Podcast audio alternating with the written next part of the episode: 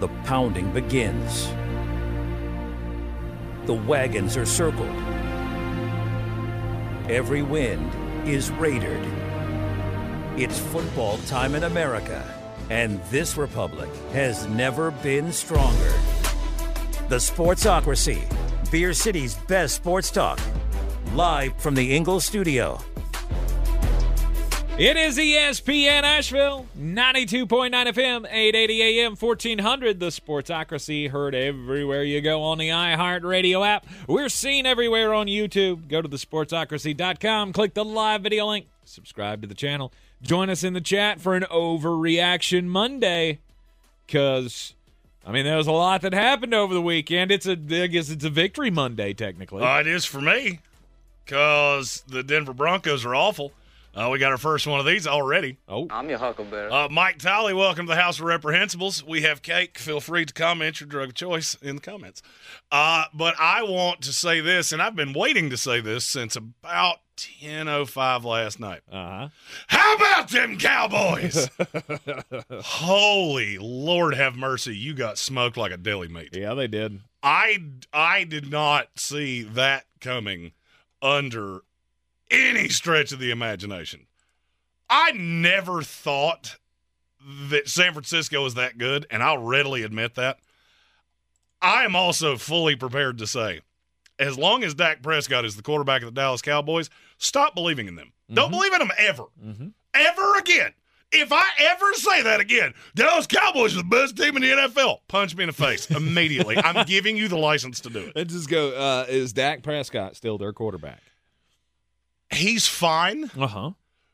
but I feel like Dak Prescott is exactly what I have accused Brock Purdy of being, which is you're the king of average, and there's nothing around you that's good enough for you to win at a high level with that. I don't know that I have ever seen a team that I thought that highly of get dominated on every level. It didn't matter. You couldn't run the ball to save your life. You couldn't throw on that defense, and you let Brock Purdy. It, honest to God, looked at a point to me like they were drawing plays up in the dirt. Mm-hmm. I think they saw the Detroit Lions run a play and they went, hey, let's try that. I mean, I don't know that we've ever run it before. I would almost bet you they haven't. Hey, just see if it works. You don't think they practice flea flickers in practice? not like that. I mean, uh, that's a that's a different brand of flea flicker. but good Lord, have mercy. Uh-huh. Uh-huh. Uh, Patrick Holton, our YouTube comments: Is San Francisco that good, or is Dallas just mediocre like usual?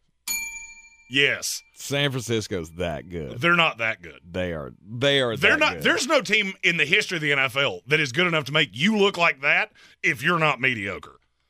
Sorry, if you're good, you don't come out in a situation like that where you did not have a, a litany of games in this week that were must-watch television. Television. I mean, for the love of God, we're talking about Nathaniel Hackett beating the Denver Broncos. Mm-hmm. That's how weak this week was. But we, just like Carrie Underwood says every week, we've been waiting all week for Sunday night. Yep. And what did you do? Grumperfest 99. Micah Parsons, best defensive player in the NFL, forgot he was on the field for a full half. Yeah. Didn't even think about him being on the field. Was that the second half of the game? Uh, I'm not going to lie to you. At halftime, I went, I think I got this. Uh, we went to, to Jelly Roll and, and Eric Church out at Bristol Motor Speedway, and, and I walked a lot, and I had a 143 fireballs. So by the, by halftime, I went, I think I got what's happening here. I'm going to go take a bath. Yeah. And and that's exactly what I did. Poured some Epsom salts, lit a candle, had my little uh, my little no nicotine thing. Two days, no no lung treats. I'm on edge a little bit. Yeah. We're getting there. well, good. We're all glad that you're you're you're growing in that fashion. Let's But- just hope we're not. But let's hope I'm not your, growing your, in your the Dallas fact. Cowboy hatred, uh, it seems to be growing as well. And Oh, it's not Look, a hatred. look, look, it's the just Dallas- you are who you're. You are who we think you are every single year, Mm-hmm. because we fall for this every year, and you can change the pieces. There are a couple pieces that you cannot change. The coach is going to be a puppet of Jerry Jones. I don't care if the name changes. This one looks like Kirby and Tank had a child, and you threw him out there and told me he was this offensive guru. You got annihilated uh-huh. by Steve Wilks. Mm-hmm. I know a lot of you Panther fans really love him. He is the definition of mediocre and has been his entire career.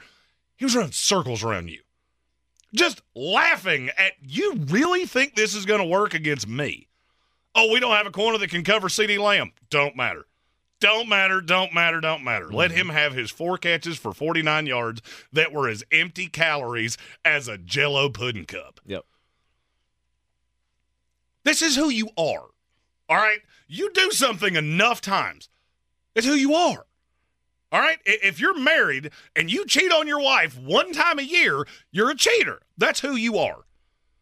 If you buy a new car and six months from now you wreck it, and then you do that one more time, like seven more times, you're a bad driver. So so the Dallas Cowboys, who who famously had the forty to nothing beatdown and were immediately the darling of the NFL. We were all hoodwinked again, and this is just a mediocre to average team. Look at the NFC right now. Uh, in the in the second hour of this program, we're going to talk about NFC contenders and pretenders uh, to make the playoffs. Mm-hmm. Dallas Cowboys are going to make the playoffs. Yep. Can they beat any team that they play? Because you're not winning that division.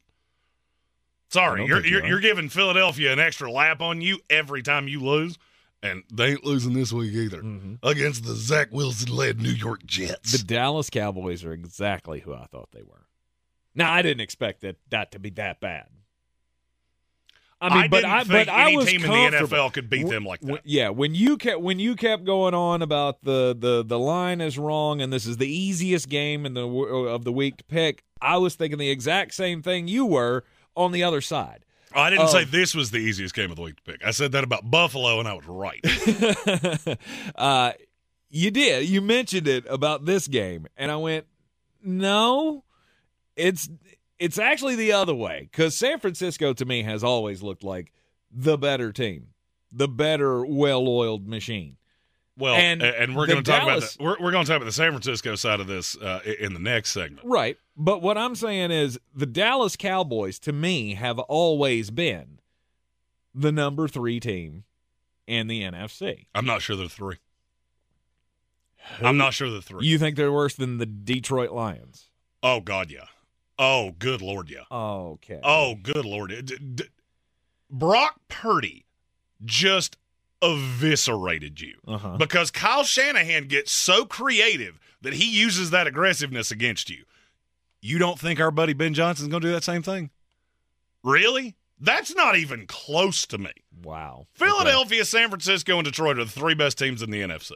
Then you get into a little hodgepodge of from one week to the next, you can be really good or you can just take a big old grumper in your pants. And that's the Seattle Seahawks, and they did it against the Rams. Mm-hmm. The Cowboys, who have now done it twice. I I want to put the Rams in there, but I'm not going to because you are just god awful defensively. I would say the Seahawks and the Cowboys are probably in a in a spot by themselves. Hmm. And you're closer to the Atlanta Falcons than you are to the Detroit Lions. you call it an overreaction all you want Uh, to. yeah, I I think that's a vast overreaction. What do they do well? part. What Walking away well? from last night, what do they do They well? did nothing well last night, and that Mm-hmm. What's the speaks second to San done that? Francisco more than it does. Does it to speak Dallas. to Arizona because they did the exact same thing to you? Yeah. See, that's I the think thing. I can does. take a blip. Uh, oh, we we had a bad week. Seattle. Yep. All right, Seattle had one bad week. You take that Rams game out, they're they're they are who we thought they were. Mhm. The Dallas Cowboys have now had two of those. One of them, yes, was against the 49ers, who are, I believe, inarguably the best team in the NFL through, through five weeks of the season. You also had one against the Cardinals. And, this is almost like probation. All right. I I gave you a layup of you did something stupid and I put you on probation, but I told you if you do this again, you're going to catch the punishment for both.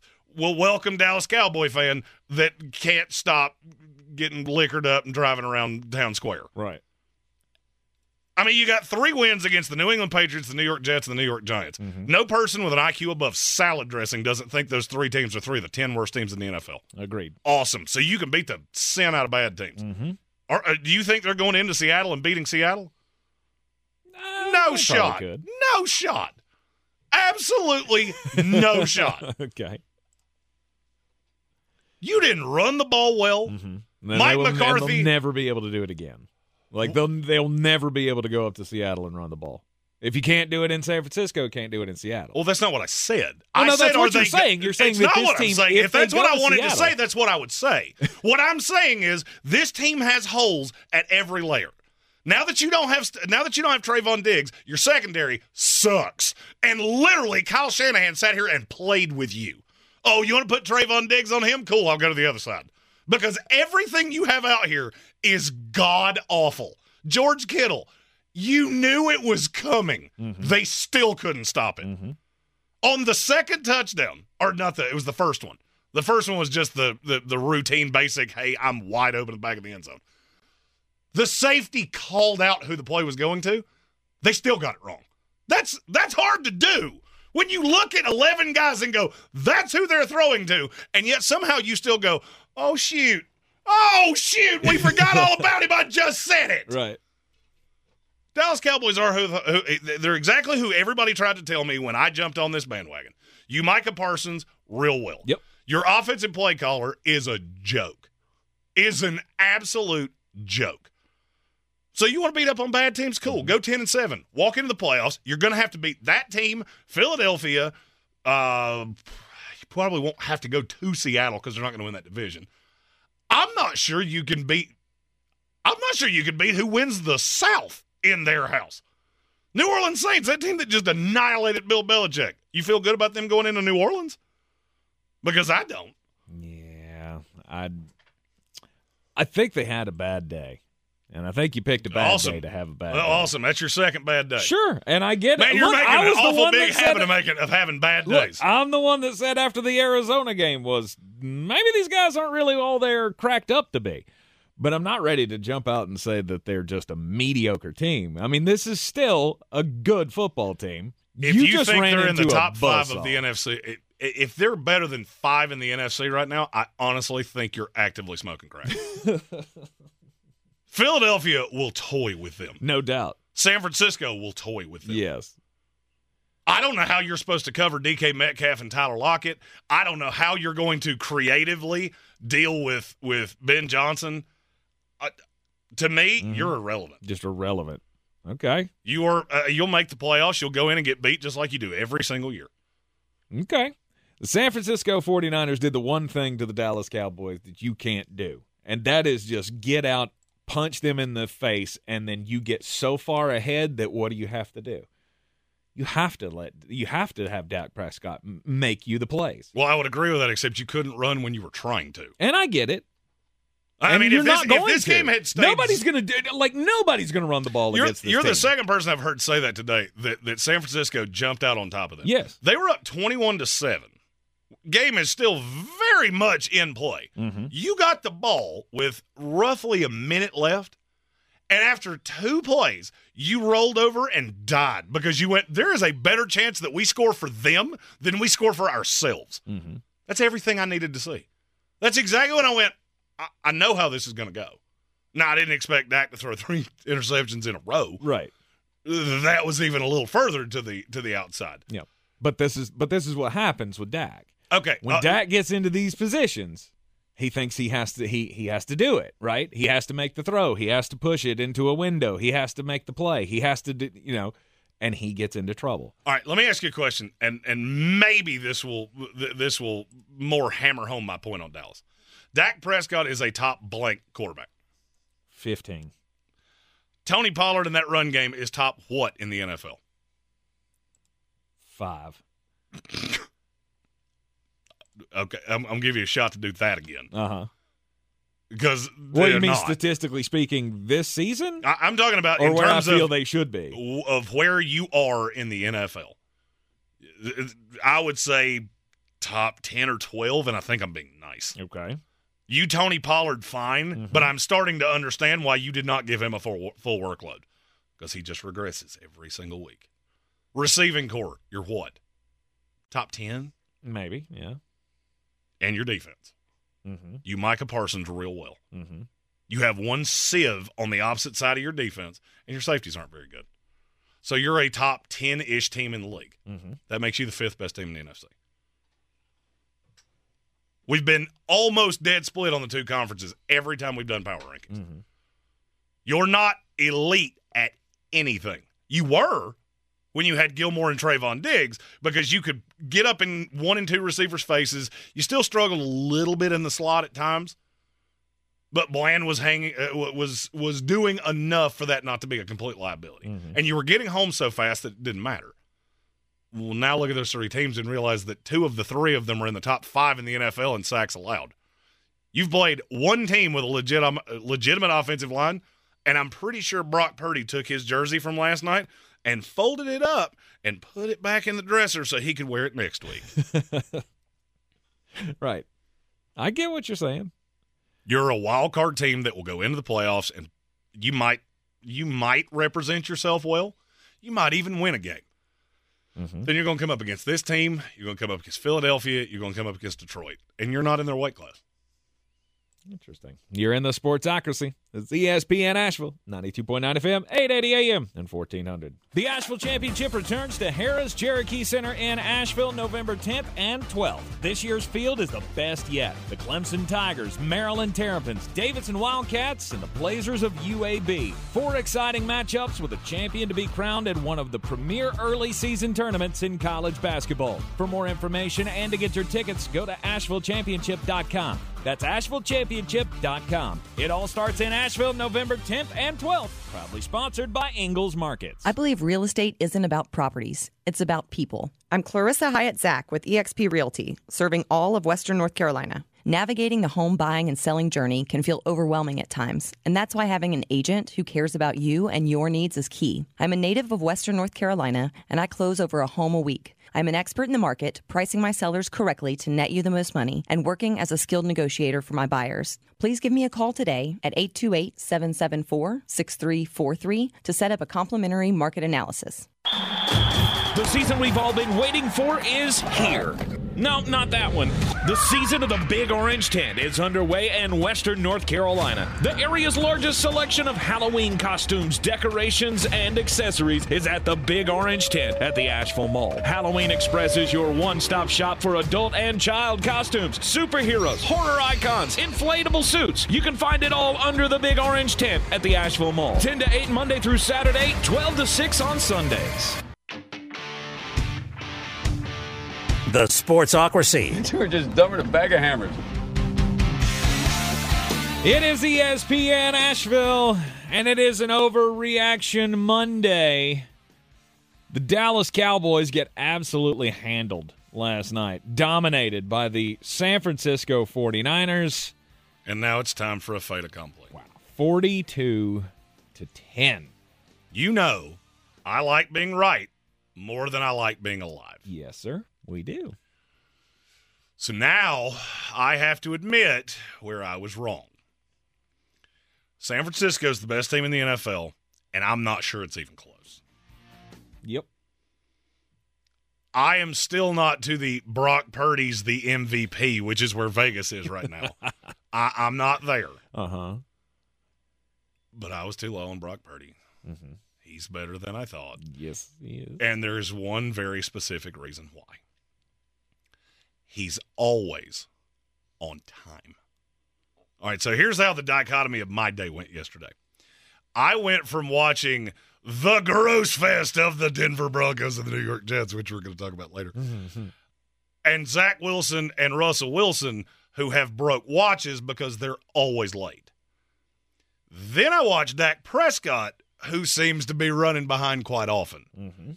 And then I watched Brock Purdy and just realized you're never behind on a throw. When that guy flashes open, they never show a highlight where you go, right here was where the ball was supposed to come out. And he's a hitch late, he's a step late. It never happens. And I think this is why there was a rumor that Kyle Shanahan was so high on Mac Jones. I'm not sure. I know definitively he couldn't have done this, but this is the quarterback he wants. Mhm. This is why Trey Lance didn't work because he was always late in the limited action that we saw. Brock Purdy does exactly what he's told to do, nothing more, nothing less. Mm-hmm. And he allows Kyle Shanahan to draw up these master classes offensively every single week. You've got Christian McCaffrey back behind him that you have to know where he is on every play. There was a play last night where they isolated, I think it was Deebo out of the backfield. They lined Deebo up at running back, and then he just goes out on a very it's a phantom motion. He's not actually going out, he's just trying to isolate who's on him. All Brock Purdy did was send him out and go, linebacker, nothing you do is going to change this because there is nothing based on what I am seeing that you could do that will not leave him wide open one on one on that linebacker that can't cover him. Right. It's brilliant. It's the same thing I see Ben Johnson doing with the Lions, mm-hmm. but Shanahan's more efficient at it, and his running back's not David Montgomery. Man, I hate him. Why do you hate him? So I much? David Yeah, let's give a dude 407 carries that averages a eight feet per carry. I mean, that was the layup yesterday. It was the layup, and you talked yourself out of it. He wasn't all that great. Oh God, he had like 25 points in DFS. Uh, I don't It was a lot. think It was, a lot. Well, he was touchdown dependent, exactly like I said. right. The only thing is that there were only a handful of other good running backs. Good thing is I Yeah. had two of them. Yeah. Well, I'm glad you finally are coming around on Brock Purdy. Is not a terrible quarterback. I never Um, said he was terrible. I never you- said you're doing that you Justin Jefferson thing all over again. Special. That's He and I still don't believe he's special. I think he has a special brain. see, I, see that's the that He has a special brain. The thing. Justin He Parton in the special. YouTube comments said Purdy's efficiency reminds me of Brees. Um, um, you beat me to the punch. Mm-hmm. Drew Brees was nothing special, except between the ears, And that's what. and I'm not sure that that's not exactly. you don't have to be special physically. I detest this con- this comparison to Tom Brady. You did it earlier, Mm-hmm. Absolutely, and I, I did. felt blood coming out of my ear. Those two are not. Th- there is no similarity here. Oh, I disagree. Well, you're saying that because one of them went 199 in the sixth round, and the other one was the last pick of the draft. no, I'm I evaluated both of them. Tom Brady was an actual legit prospect, and then uh, uh, oh, was it Lloyd Carr Mm-hmm. got just fell in love with Drew Henson and tried to shoehorn him in. No, there were teams that thought Tom Brady was a draftable quarterback. Mm-hmm. Every person I know in the NFL, not one of them had a draftable grade on on Brock Purdy sure. but that's why this works. This works because Kyle Shanahan needs a coach on the field that has enough arm talent, and he has more arm talent than I thought he did. That has enough arm talent to make that difficult throw. But I'm not going to ask you to do that very often. Usually, what I'm going to do is give you three reads. 3 That's it. Mhm. I watched him do it all night. You got the primary read, you got the secondary read, and then there's check down. And he is doing that so quickly, disseminating what the defense is giving him, that you can't adjust to it. And I don't know how anybody stops it. Because you look at Aiyuk, who has become everything that, that they wanted him to be. Deebo's the move piece, and now you got another one of those. Mm-hmm. In Christian McCaffrey that you don't know exactly where, where he's going, and he creates matchup nightmares everywhere. And I didn't even mention George Kittle. Nope. No, you didn't. And the other place I was wrong is that offensive line is somehow much better than I thought they were. They, were- moved Micah Parsons around last night just exactly like I thought they would. It didn't matter. No, they it handled it. did not matter. There was always somebody there to stand in 11's way to make him just slow. And you kept saying Michael Parsons, he wasn't in, he he he didn't show up last night. I forgot he was on the field for half. That's because San Francisco and the the scheme. Look, you know me, I'm not the X's and O's guy, but I can look and when you're when when you have a play and I know that there's going to be at least two bodies that go on 11, you're doing something right. And they did it every play last mm-hmm. night. It was he there was always somebody secondary coming with the contact or to just push him off before he could get to Brock Purdy, just to save him that little extra sliver of time, and then Brock's going to deliver the ball exactly where it needs to go. That w- when I make the the comparison with him and Tom Brady, the things that I see in there are similar things that we see in him and Tom. It's I see the nothing mobility. similar between the two of them. Well, that's crazy to me because nobody had pro- pocket presence in the NFL like Tom Brady, and Brock Purdy does exactly the same things. Mm-hmm. Well, he's see, dancing th- around this the is pocket. where- he's stepping up within the framework. He's not. He's not tucking it and running it like a lot of guys are. Well, I'm I'm going to say this, and I'm not directly saying this to you. I'm saying it to anybody that's made this comparison. if you watch the two of them, game for game, and you knew nothing about them, Mm-hmm. take out where they were drafted, there is zero comparison between the two, and it's disrespectful to Tom. Tom did all kinds of things pre snap. Mm-hmm. A lot of these are generated for Purdy, and he has to disseminate what's happening as it's going. It's two completely different ways of playing quarterback. I actually, and I see that one of our Saints fans, cousin Colin, doesn't love the the Brees comparison. I think it's the best comparison there is, and let me tell you why. In San Diego, Drew Brees was good, not great. He got into a system with Sean Payton that fit him perfectly. Where I got stuck here is that I guess I didn't give Kyle Shanahan enough credit because he goes into the playoffs and drops off. And I look now at, at Purdy and how you fit. I still believe that with 28 other NFL teams, Brock Purdy is a backup quarterback in this league. But here's where I got lost. I, I got lost after the comma. It doesn't matter. They're, not asking him to, to play for the Jets or play for the Giants. You're playing on the most talented roster in the league with one of the most original, original creative play callers. I almost turned that into one word in this league. You're doing what you're asked to do. And that's where it's hard for some people like me that do a lot of draft things. I'm trying to shoehorn you into 32 teams. Mm-hmm. You don't shoehorn into 32 teams. No, you you, play one. for one. Yeah. I got and, one I, team. and I missed it on Brock Purdy. I got one team, and this works better than anybody has ever worked in the system before. And you know, there there's a reason. There's a reason why Vegas has now got him at, the at the front of the MVP race. It's because he's the quarterback of the best team on the uh, uh, you know on the planet, right? All uh, you always get that with the best player on the best or, or the the leader of Well, he's not the winning MVP. team. I, I- You don't think so? He's not winning MVP. There's too many players on that team that will take too much kudos away from him. Mm-hmm. Plus the fact that we have Tua Tagovailoa who may throw for 9,000 yards. So he he ain't winning Maybe. MVP. Do not throw your money away on that. The further down this line we go, Mm-hmm. but that's not a slight. To say No. you're not the MVP of the league, I'm not slighting you. I'm admitting that I got this wrong. It's very impressive. San Francisco is the best team in the league, and I'm not sure that anybody's even close. I, I really, I, I believe that. Yep. And uh, Gage Campbell in our YouTube comments, I'm your huckleberry. said if the Eagles fix the red zone issues, look out. They Mm-hmm. they miss Shane Steichen. I, I agree with you that Philadelphia is good and they are getting better by the week. You're four steps behind San Francisco right now. And that's not a shot because you're the only team in the NFL that's four steps behind them. Everybody else, they're so far out in front of you that you're going to need them to stub their toe to catch them. Yep. And the important thing is, we don't have to play them for a while. you know, if we're the Philadelphia Eagles, we're looking at this going, you know what? I've got, oh, what's that? Eight weeks now? Six weeks? Seven weeks? Something like that to get ready for this Philadelphia team that we're going to see. And we'll see. I think that's, I mean, mark it down on your calendars. That's the game of the year. I would agree. I, I would agree, and I, I think now you're on a collision course for a, a a repeat of the the conference championship game last year. I just have a funny feeling it's going to be in San Francisco this year, Mm-hmm. and that stadium was insanely loud. Yes, they were. They were. It was a great night for the San Francisco faithful, and uh, great night for San Francisco and Brock Purdy because now, now that Jeremy Green's on his side, nothing's holding him back, right? Uh, John Seagrove in the YouTube comments uh, from the UK said he's been a 49ers fan since the 80s, and this may be the most impressive team I've seen on the field. Mm-hmm.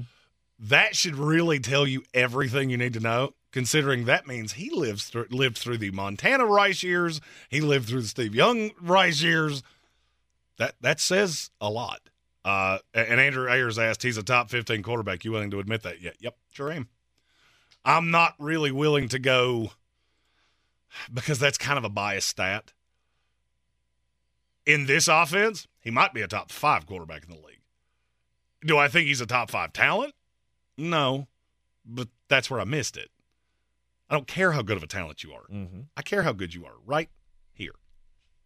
And he's phenomenal, and they are a juggernaut. You're in the sportsocracy, and that is not an overreaction. On an overreaction Monday, here on ESPN Asheville. Some have said that rallying middle schoolers is a lot like herding cats. To the moms and dads out there who control the chaos and make herding cats look more like corralling kittens, we at Ingles tip our hats. Ingles, all the ingredients for family. If cleanliness is next to godliness, look around the car right now. Is that very godly? Look, life comes at you fast, but so does WBNC Auto Detailing. They have the tools to make your interior look like it's coming off the showroom floor. You don't believe me? Check them out on Instagram. All that filth and years of stains disappear. WBNC Auto Detailing does full interior and exterior details with paint correction, and they do wax and ceramic coatings. Call WBNC Auto Detailing at 455 3700. Premium care with a Southern hospitality touch. We're back counting down to kickoff. Let's look at today's three keys to premium pre-gaming with Beast Unleashed, presented by Monster Brewing. Number one, beat the heat. Unleash the beast with bold, familiar flavors, zero caffeine, and zero sugar. Number two, running the option. There's four to choose from White Haze, Peach Perfect, Scary Berries, and my personal favorite, Mean Green. And number three, at 6% ABV, Max Protect. Always drink responsibly, and you must be 21 or over. Beast Unleashed, available at your local retailer. Boy, you must be outside your mind. The Sportsocracy. Just a bit outside. He tried the corner and missed. It is ESPN Asheville. Time to get just a bit outside here. Uh, overreaction Monday in the Sportsocracy, and it is not an overreaction to say that Mario Cristobal is a moron. Did I mean? Did you see how that happened? The Miami Hurricanes playing the Georgia Tech Yellow Jackets of all teams. This is the team that Jeremy you've tried to sell to me. Oh, Miami, my they're a threat in the ACC. This is a team that went up against the Georgia Tech. Well, you know, you know what I mean. Um, and they come down to the end of the ball game, and they run a ten play, five and a half minute drive to eat up the clock because they've got a lead. Well, with just over 30 seconds left in the ball game, they decided, ah, let's run it one more time. And as we all know, you play with fate, and the gods are going to kick you in the keister. You fa, you will quickly foe. At that point, it was that uh, Miami fumbles, Georgia Tech recovers, and then in a span of 45 seconds, let them go 75 yards for the game winning touchdown at the buzzer. And Miami turns their season into excrement on one boneheaded play where your coach didn't go, oh, wait, there's less time on the clock than there is on the play clock. Maybe, maybe we should just take a knee and be gone. Uh, I, I had s- several people on Twitter ask me for my response. Uh, I did not see this until Sunday morning because we were at the at the Jelly Roll concert, and and I've thought about it, and I've uh, I've really collected my thoughts, and and here is my reaction to what happened to Miami. That's a shame. You you really hate to see that. That's uh. There it is. I was waiting on that. That's a, that's a special that's a special br- uh, brand of stupid right there. It is. That's uh, I, I've seen a lot, you know, in, in this game, and uh, that that was a new one. Yep, I, you know, I I forever connected in my mind the Miami Hurricanes and the Dallas Cowboys back in the '90s.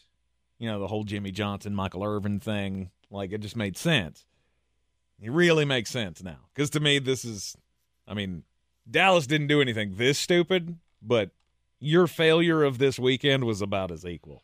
Uh, did you watch any of the North Carolina Tar Heels, undefeated Tar Heels, you damn right I did. and and the Syracuse Orange? Did you happen to see a, a an athletic play made by Ben Kiernan? It's the punter for North Carolina. He lines up, fourth and three. Carolina's up three to nothing. About five and a half minutes left to go in the first quarter.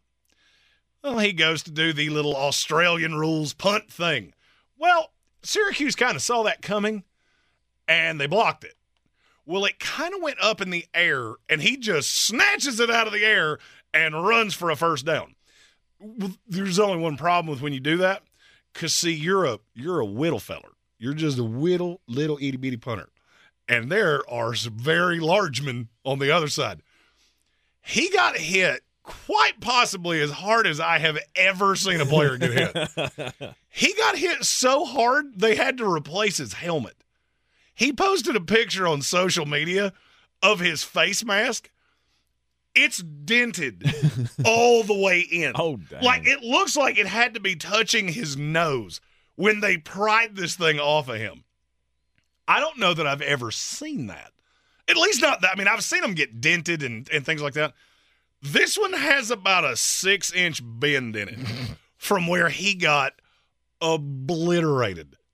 like his was made out of aluminum or something. Oh, I've always thought that. Like little little little punter boy, eh, you should have a much bigger cage on your on your helmet Because you need more protection. because you if you get hit, you might die.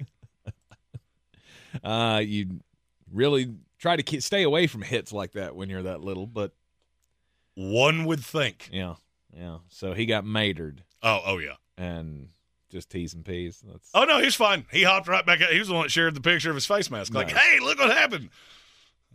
Somebody answer that phone, please. right, right. Uh, hey, your chance to win coming up tomorrow, right here in the Sportsocracy. We're going to have some more tickets to give away for the uh, Asheville Championships live at the Harrah's Cherokee Center, Asheville, November 10th and 12th. We got two tickets going out each and every day for each session, so you can go to both days on us. Tuesdays and Thursdays until the tournament comes up. Uh, it is November the 10th and the 12th. Harrah's Cherokee Center, Asheville. Go to AshevilleChampionship.com to get your tickets and for more info. All right. It's time to go overreaction Monday, contender, pretender. Wh- wh- Who who does Jeremy now say is dog water? Well, in the AFC, would you like to hear the list of teams that don't have two or three wins? Yes. Uh, the Chiefs and the Dolphins are both four and one. Okay. The Patriots and the Broncos are both one and four. The Raiders are one and three, but they could go to two and three tonight. Mm-hmm. Pick coming up for that in the next segment. All other 11 teams in the AFC either have two or three wins. I think we can agree on a few of them. Jacksonville, your high side is really good. Yes. Baltimore, your high side is really good. Yes. Buffalo, your high side is really good. Yes. Cleveland, I would say your high side is really good. Mm-hmm. But there are a few teams that I've looked at the schedule and looked at how things break down, and I just want to see if you think these teams will still be in the picture when we're three weeks out and it's in the hunt. Okay. Cincinnati Bengals. Uh, yeah, yeah, they'll be in the hunt. Yeah, they did something yesterday that I hadn't seen them do. Uh, they protected Joe Burrow. Mm-hmm. You remember that thing about the calf where, oh, he can't get one downfield? yeah. Uh, he apparently heard a lot of us say that and went, hey, y'all, watch this. Yep. Bet you I can. Mhm. Bet I can. And I bet I can do it a few times. And there were a couple where he, I mean, he laid into it, where you could see where he took the hop, skip, and a jump forward and went, "Look at my foot now." it, it appears that the calf is getting better. Mm-hmm. Now, with that being said, you now have a three week stretch that is evil. You play the Seahawks at home this week. Mhm. Then is your bye week at the 49ers and the Bills. And it ain't great after that because you go Texans at the Ravens, Steelers at the Jaguars. Mm-hmm. This is a team that, if they are able to stay in the hunt and somehow sneak into the playoffs, this is who everybody wants to keep out. Yes. Because if you get this right, you're still every bit as good as we thought you were. It's just started really clunky. Mm-hmm. And the more time we give Joe to get healthy, the worse off it's going to be for all of us. Mm-hmm. And that's a team that I look at and I go, you know, they can get hot and they can be a thorn for everybody. They I can look be at a them fly in the ointment. I look at them against Seattle and go, "S- I don't think Seattle gets after the quarterback very well, and I think you you, you could outscore them. They can. It just depends on the day. It is inconsistent. Mm-hmm. Uh, 49ers, that- you're win that trounced. game and you go into the bye week three and three. You come out with a whole lot of momentum, Right. and go- you give San Francisco that first loss. Mhm. Uh oh, we Oh, we be- have fawed and foed. That will definitely be warning sign. But even if you don't, just be competitive. You're competitive in that game. It comes down to the end. The Buffalo Bills, they can give you a game anywhere. So that's uh yeah, you can go in and you can beat Buffalo at home. And then we're talking about a different team. so Because none of those other teams really scare me all that much. So we're both looking at the Cincinnati Bengals saying playoff contender. Absolutely. Pittsburgh Steelers, three and two, Yeah. had one of the weirdest comebacks I have ever seen in my life. Mm-hmm. Contender, pretender. And now this is just to make the playoffs. then they're definitely a contender to make the playoffs. I, I, I don't know. This team is so damn inconsistent that it's driving me and I'm sure all Steelers fans crazy. Of I don't know one week to another which team is going to come out here. The only solid thing that I have is my defense is really good. Your defense is really good at times. Mm-hmm. Uh, Lamar Jackson got pretty much whatever he wanted yesterday. You got insanely lucky to come out of uh, out of that with a win, and I'm going to say uh, I'm going to say pretender. Really? I'm just looking at the schedule, going, you play way too many teams that are way too good offensively, and I don't think Kenny Pickett can do it. Mm-hmm.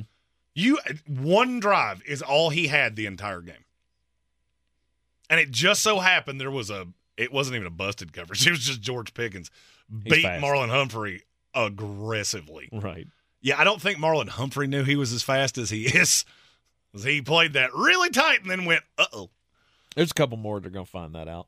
I I would agree, and and I'm looking at Pittsburgh's got the bye this week. I'm curious how they come out after that on the road against the Rams Mm-hmm. because that Rams team is interesting to me, and they are everything that Pittsburgh does not want to play. So I will say they're a contender. I do not see a path with Kenny Pickett to make the Or a pretender, not Yes. contender. Uh, not a contender. Yes. They are a pretender. Yes. Okay. All right. Indianapolis Colts. You don't want to say it. I don't want to say it. but you almost have to. I, I I don't have to. I don't have to say it. Look at their schedule and tell me you don't have to say it. Yeah. Oh, You get a lot of Saints, Oh! Panthers, Patriots, Buccaneers, Titans, Steelers, Falcons, Raiders, Texans. A hundred percent they're a contender, whether they should be or not. Hmm. They are going to be in the thick of this, whether they should be or not. Maybe. It's a big maybe for me. And now I'm going to ask a question, and it's: Are they better off with Gardner Minshew or, or Anthony Richardson? Gardner. It's Gardner, and it's not close. Yeah, they're better I off am, with Gardner. I am in five games, and it's actually four because he sat one entirely. Anthony Richardson has been put out of three games Mm-hmm. in four. Mm-hmm. And now with this AC joint thing, this is all pain tolerance. It's on the throwing shoulder. I would say he's out for two or three weeks. And I'm not sure you're not better off with Gardner. You back him off, see what you can do. You back him off, see what you can do, bench him for a little while, and you come through the Jaguars, Browns, Saints stretch here over the next three games. You win one of those. Well, because this is three, de- well, two defenses. I don't want Anthony Richardson seeing the Browns. Nope. I don't want him seeing the Saints. Nope. I'll bring him back on that uh, uh, in Charlotte Mm-hmm. uh, against Carolina, and then go Patriots, Buccaneers, and and that Titans team. Yep. And I think I'll be just fine. Maybe. I think the Indianapolis culture a contender. I do not. I, I I don't see any way they're not. Yeah, I'm not. I, I'm not. when you can it. run the ball like that, Mhm. Zack Moss is pretty good. And you got Jonathan Taylor that will be back to full speed within a couple weeks. Mhm. I don't see how you can say pretender. I, I really don't. Even if you don't believe in them, the schedule is awful. I don't disagree. However, um, they're also not a team that I'm gonna that that I can give the oh you're playing the Patriots. So You should. Why? Uh, any team other than the New York Jets plays the Patriots. Uh, take the other side. We'll we'll talk about New England later. Yeah. Uh, So the I- I- Bucks, that's not a given. The so Titans, I, so they I'm just gonna after you. Uh, the Titans again. I did you watch yesterday? Because I did way more of it than I should have. so I'm going to assume you're going to say the Titans and the Texans are both pretenders too. Yes. I can I, I can get down with the Titans. Mm-hmm. The Texans are going to be that scrappy, annoying team of the AFC. You just have a talent deficiency, Mm-hmm. and it showed. It, it showed yesterday. You let Desmond Ridder look like an NFL quarterback, and he's not. I, I did love that they kept showing him going, "Look how good he is." No, he's not. No, he's not. No, he's not. No, this he's is not. this defense is just not good. Woo, he threw for over 300 yards. Yeah, well, that's fine. All right, I have two more that I think are, are, are at least worth debating. Okay. Los Angeles Chargers, contender or pretender? I'm going to say pretender. I am too. I I really don't I'm know. to say the exact opposite thing that I said about the Indianapolis Colts about the Chargers. You are not good enough to come through. You're not coached well enough to come through what you've got to do here. I'd agree. You play the Cowboys next week on Monday Night Football, and to say they're going to be a touch perturbed is the understatement of the year. Then you go at the Chiefs. Still got a game with the Lions at the Packers once it gets cold. Mhm. The Ravens, the Bills, and the Chiefs again. There's eight games that I could easily see you losing. Absolutely. And you're at a coaching disadvantage in all of them. You got plenty of talent. That's never been the problem. I just don't know that you're going to beat well coached teams. You play with fire against Josh McDaniels, you can sneak out of it and be uh, hunky dunky. I'm definitely not betting on it. I'm not either. Uh, so I'm not. Re- I, I'm. I'll say they're in the pretender category. And now I'm going to ask one more. Mm-hmm. The New York Jets. You're going to laugh. You heard Rex Ryan give I this did. impassioned I plea. did. Look, look. Earlier today on Greeny, uh, Rex Ryan was going all just, you know, Mister Spitting facts here. Yeah. and, and Facts he, don't and, care about and he, and he was, and he was spitting facts about the fact that this is a very good defensive team. That uh, Oh, know, no, it's not in the first half. In the second half, they they go to the locker room and they go, "Oh wait, we're good at defense. Maybe we should do that." And eventually, you got to figure out if you're Nathaniel Hackett, which I think this past week, if he hasn't gotten it by now, then he needs to be tested A for hundred uh, you know some kind of a illness. Yeah. Uh, oh, oh, oh, can I say it? Can I say it? Because I said it a thousand times yesterday. I've been waiting to say it on the Go ahead. microphone. Run the damn ball! that you need to give Breece Hall the ball, right? He He's needs- averaging seven point two yards a carry. Mhm. and he had what twenty two carries yesterday. Yes. So I, I mean, he's he looks like he's learning now. If they're going to continue to do that, limit the ability of Zach Wilson to throw the game away for you. Maybe you know he started making the case that Dalvin Cook is you know looking better, more in shape week by week, and so some point he becomes a threat as well. And then you got a two headed monster, but oh, we got Michael Carter, and he just on and on and on. We could this could I don't care about any of the things you just said. None of it. I heard Rex Ryan's whole impassioned plea. I don't care about anything you just said. Okay. Other than Christian McCaffrey, Breece Hall is the best running back in this league, and I don't think anybody's even close to him. The Denver Broncos had eight people in the box the entire game. I get the defense is bad. I don't care. You have a quarterback that you know definitively can't beat you. Mhm. Didn't matter. Mhm. Didn't matter. Hasn't mattered all season long. Among running backs that have more than 35 carries, De'Von Achane's averaging 13 yards a carry. It's on 38 carries. Mhm. All right. So he's he's still very much a specialty back. Right. How many other players in the NFL that qualify are within two yards of carry of Breece Hall? None. It's zero. It's zero with no quarterback. And I saw enough yesterday from Zach to go, you know what? We can win in spite of you, probably not because of you. And the schedule leans out. I'm not telling you they're going to make the playoffs. I'm not saying that. I'm saying they're going to hang around and be on the bottom of that graphic way longer than you want them to. What did I tell you, Jeremy, three weeks ago when you said, "Ah, I'm done with this team? They're going to make you care. You're in the Sportsocracy. Jeremy's got bangers for Monday Night Football coming up next. The season we've all been waiting for is here. No, not that one. The season of the Big Orange Tent is underway in Western North Carolina. The area's largest selection of Halloween costumes, decorations, and accessories is at the Big Orange Tent at the Asheville Mall. Halloween Express is your one stop shop for adult and child costumes, superheroes, horror icons, inflatable suits. You can find it all under the Big Orange Tent at the Asheville Mall. 10 to 8 Monday through Saturday, 12 to 6 on Sundays. Running a small business is no small task. At Home Trust Bank, we work hard to prepare businesses for whatever tomorrow may bring. Your dreams are our business, and we have local experts who can help you plan for a successful future. Dependable guidance you need and service you'll appreciate. At Home Trust Bank, we take your small business banking personally. Visit your local Home Trust branch or anytime at htb.com. Member FDIC. Real estate isn't about properties, it's about people. I'm Clarissa Hyatt Zach with eXp Realty, your native realtor serving all of Western North Carolina.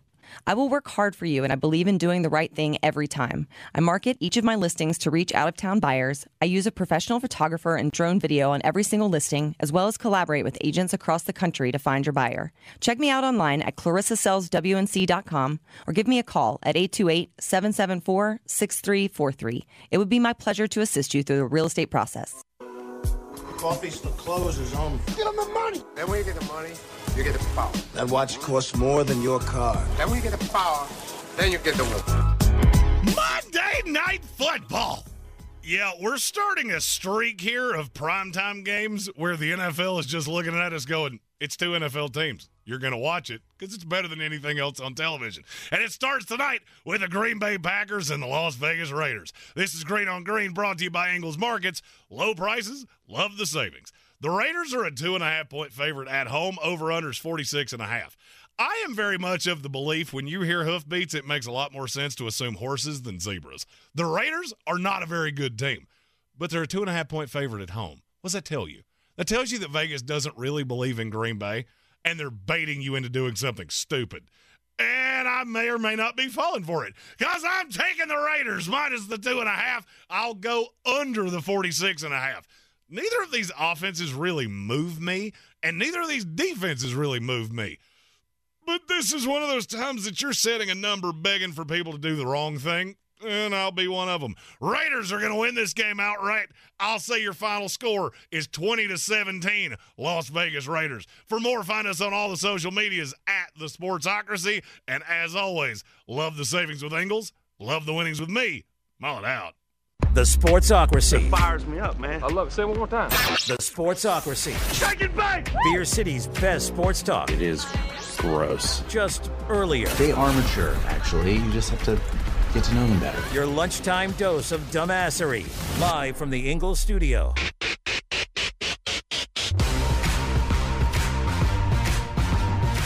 And welcome back into the Sportsocracy on ESPN Asheville, 92.9 FM, 880 AM, 1400. The Sportsocracy heard everywhere on the iHeartRadio app, and we are seen everywhere on YouTube. Go to thesportsocracy.com. Click the live video link, subscribe to the channel. So you can join us in the chat. It is an overreaction Monday, and, um, well, we did the uh, AFC's pretenders and contenders. We'll gonna do the NFC later. Yeah, we're going to do the NFC coming up in a minute. But it's time to talk some college football because, well, there's one team that made me a very happy man this weekend. Actually, there's two teams that made me a very happy man this weekend, but one of them is at the top of the heap at number one, the Georgia Bulldogs. Um, you ready to take anything back you said, or No. no, no, still just just overrated? You're not the number one team in the country, but it was an impressive win over Kentucky. Okay.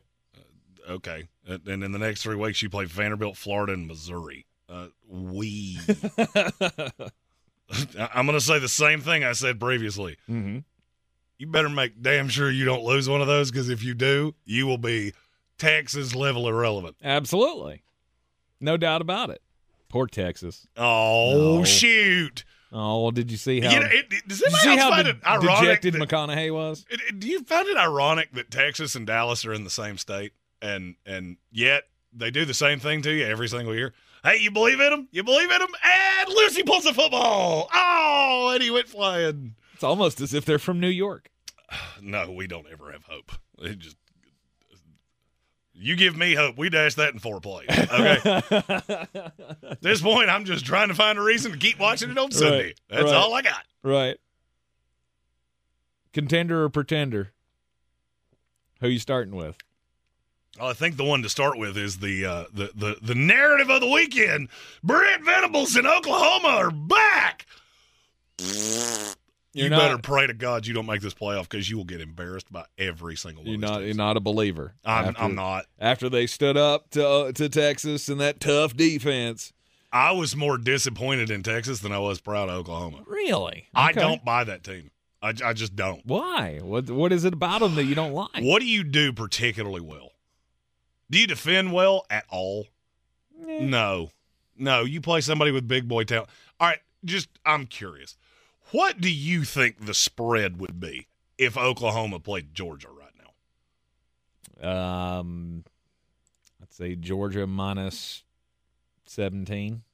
If it's anything less than 20 and a half, I'll bet my house on it. Really? No doubt. I'm just embarrassed. Uh, I can actually tell you what it would be. Uh, 14 and a half. 14 and a half. There you go. That's respectable. I, and I I don't see any shots you can hold up to that. Yeah. I, I just I think Oklahoma is a, a fictitious team that plays one team the entire year. I won't be shocked if you play them in the Big Twelve title game and they beat you, and then you're both sitting on the sidewalk going, Mm-hmm. "Oh shoot, yeah, we gotta go to the SEC and hang out with them." I don't I don't buy Brent Don't Venables buy it at all. Is- by the way, is Brent Venables directly related to death?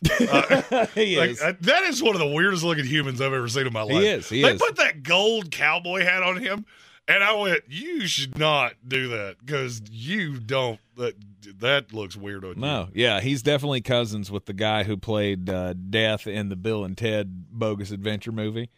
Um, I think he's also related to Adam Silver, no doubt. and their great great grandfather was Nosferatu. I don't know who that is, but I'm going to was the that was first, funny. the first Dracula, the old Dracula that they Oh, show oh, in all oh, the commercials. Yeah, He's Brent- been on a few Reese Cup commercials. I know you've seen it. yeah. Brent Venables is the only person that lives in the sun and yet never gets tan. How do, how do you do that? You spend your whole life outside and yet you're transparent. Mm-hmm. whatever. Uh, I don't see a path that Oklahoma makes the playoff, short of every team in front of them loses to somebody I was going to say, if they go undefeated in the Big 12 and they win the Big 12 championship, and there's, you know, four teams that have one loss ahead, you know, in the rankings with them, they're getting in. Well, and here's my problem with that. I, I told you this before the show. All right, Oak, or Georgia doesn't play a team that they can lose to. They just don't. I mean, you uh, Tennessee might give you a game, maybe. Mm-hmm. I, I don't see a loss on the schedule. So let's just pencil them in. If Michigan and Ohio State, the only team I could see either one of them losing to is the other one, and I don't buy Ohio State at all. Or Penn State. Penn State could beat Ohio State. They could. I feel like this is the closest James Franklin's ever been to actually knocking off the I, big I would agree with that. Okay. I think I they could very easily pull that. So, But Penn State's kind of my that, that's kind of the the point I'm trying to make. Is all right. So let's say Ohio State has a win over Notre Dame, has a win over Penn State. They lose to Michigan at the end of the regular season, then beat them in the Big Ten title game. Who you leaving out? Mhm. Either one of them for Oklahoma, because to me, there's not a snowball's chance in Atlanta. I would leave either of those teams out for because you beat SMU. Yeah, I'm good. Yeah. This is the same argument I made with Cincinnati. All right, I, I know exactly where you're at here, and it's not in the class of these other guys. this lines up perfectly for what we have seen with Pac 12 teams forever, right? Well, that's my fear is that now you're going to leave out the Pac 12 champion because nobody watches their games because they're late at night, and four of them would beat Oklahoma like a kettle drum. Look, I don't think the committee's getting this wrong, regardless. The the committee, Oh, I trust have the way more faith in that committee than Absolutely. I trust the committee to pull us four teams that, you know, by the end of it, we'll figure we'll we'll figure it out. It'll all sort itself out. I think at this point to say that Oklahoma is a pretender is a bit over a bit of a bit of an overreaction. I. Well, I you will have say to have they're, a lot of help co- for that to happen. They're a contender to make it. They're not a contender with anybody else that's going to make it. I know I would get- agree with that. they They'll will get, killed. Well, I, I kind of I, I moved the line here with, with Oklahoma. All right, Okay. there's there's probably a way that some uh, real stupid person will go, "Hey, they're undefeated, awesome. Uh, th- they beat a cooking school, sweet. Beating Yeah, Texas. Liberty's undefeated too. You want to put them in the playoff? Oh no, that's stupid. Well, so is the, so is Oklahoma. Yeah, I don't know. I I mean, I get what you're saying about being disappointed in Texas, but I don't feel I I feel like you should give Oklahoma some credit for going in there and and beating them.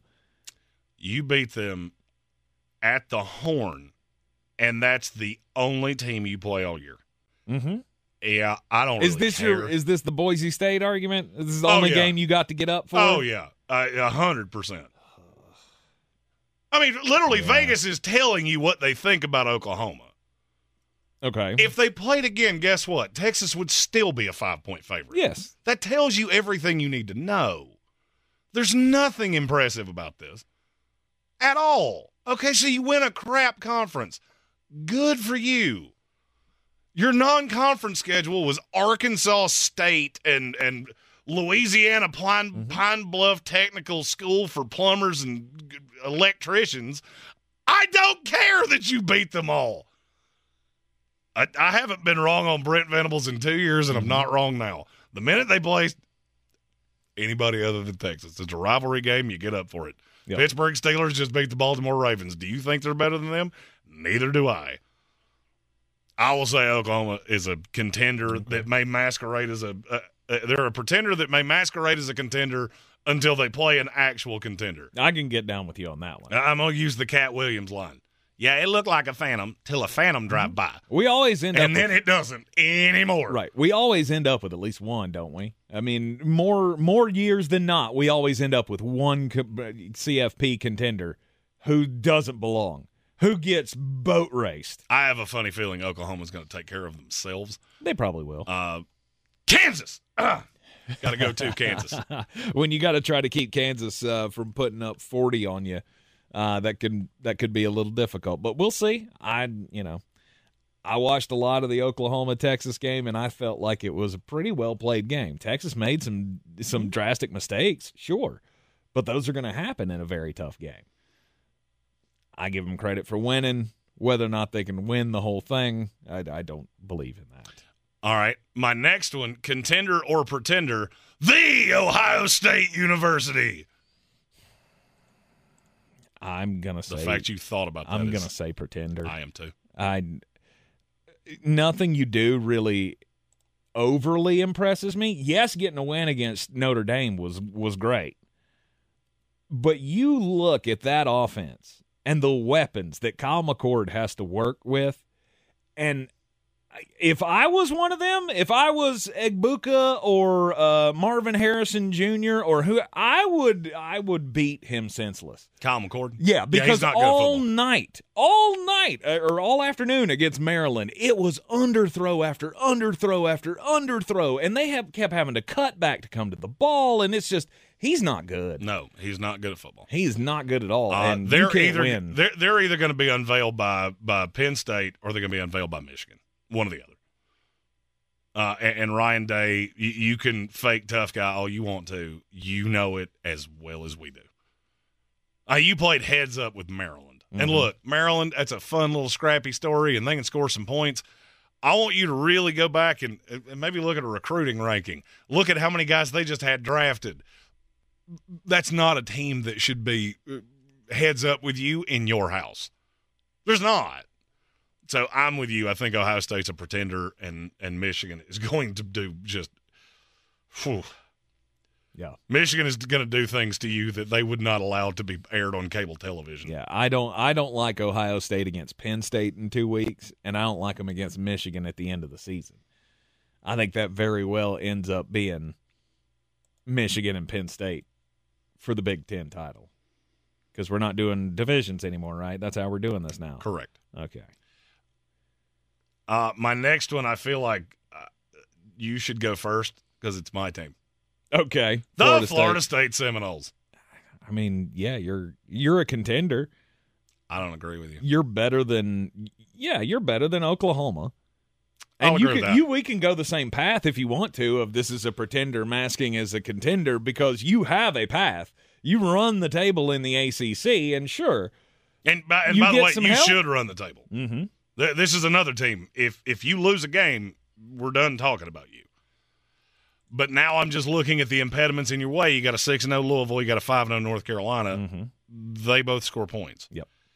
And you you tend to let teams that don't score points well just score them. Mm-hmm. Since that LSU game, they have looked increasingly less impressive every single week, and I I just have this weird feeling Florida State's going to get caught by somebody stupid, like Duke at home. Mm-hmm. Uh, you're you're playing them in Tallahassee, and somehow they beat you, or that one doesn't really resonate as much as it did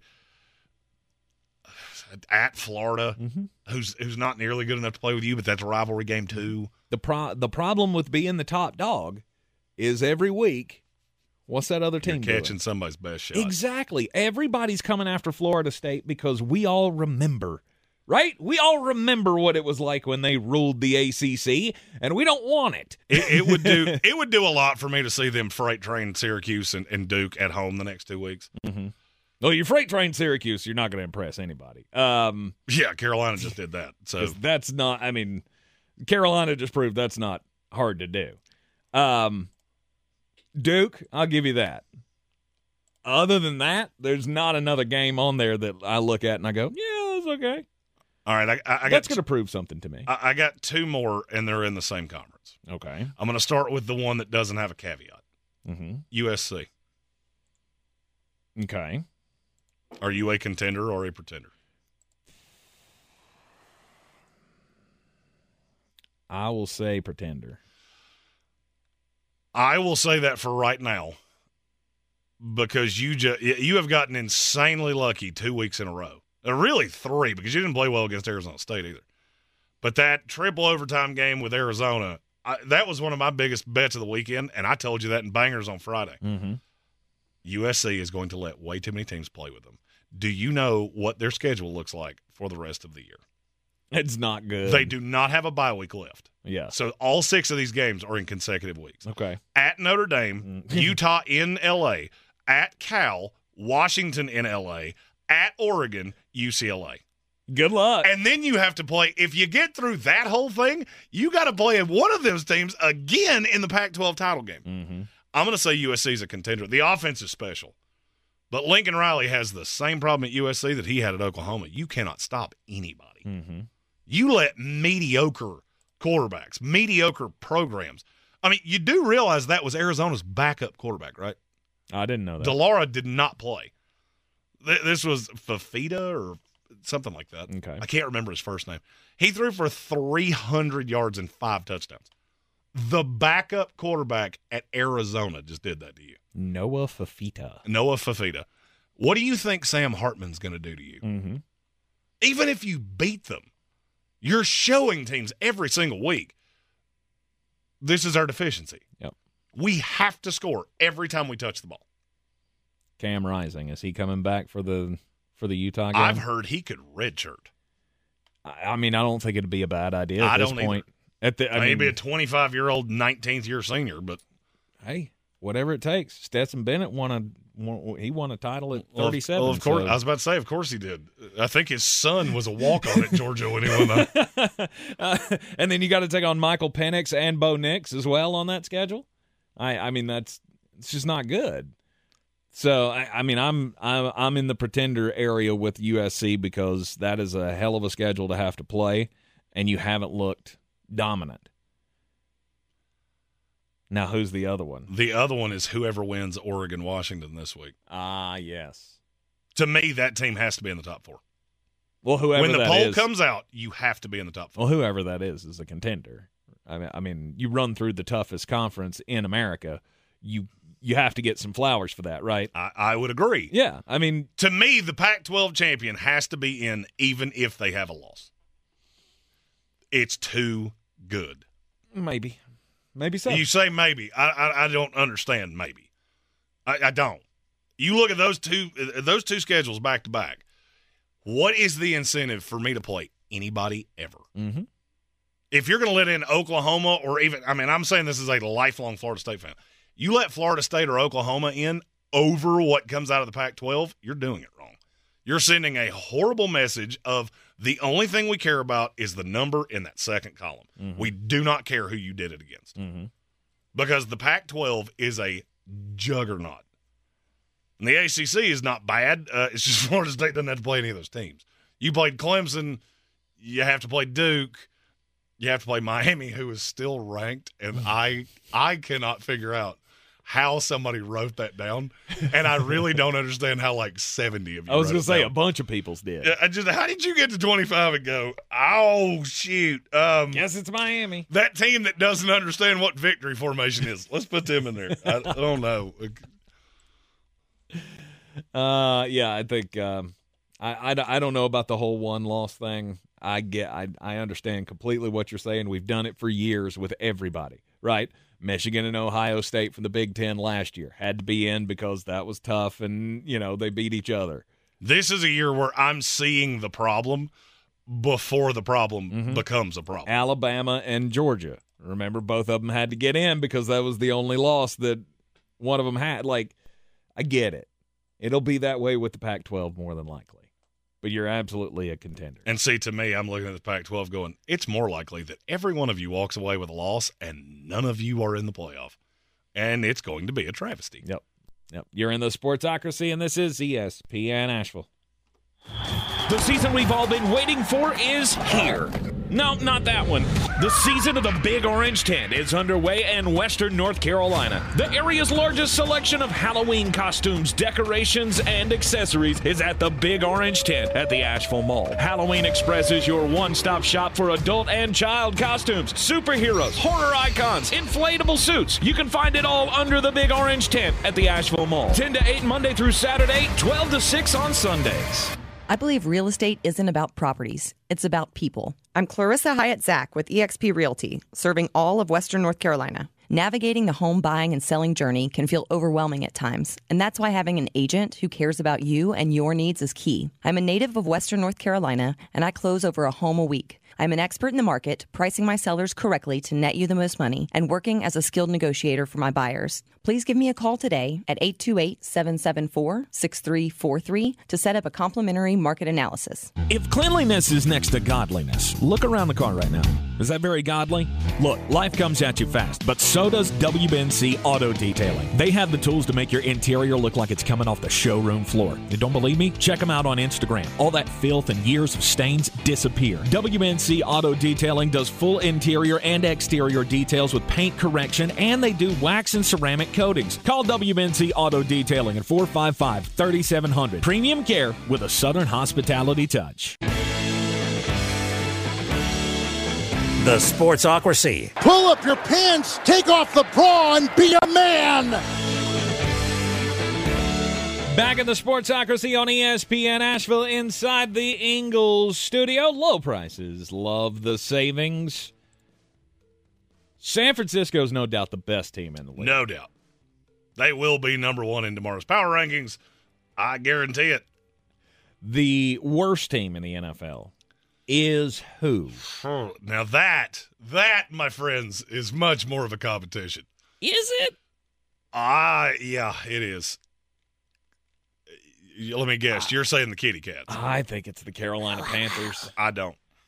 I I do. I think it's the Carolina. Panthers. I don't. Panthers. You at least look competitive.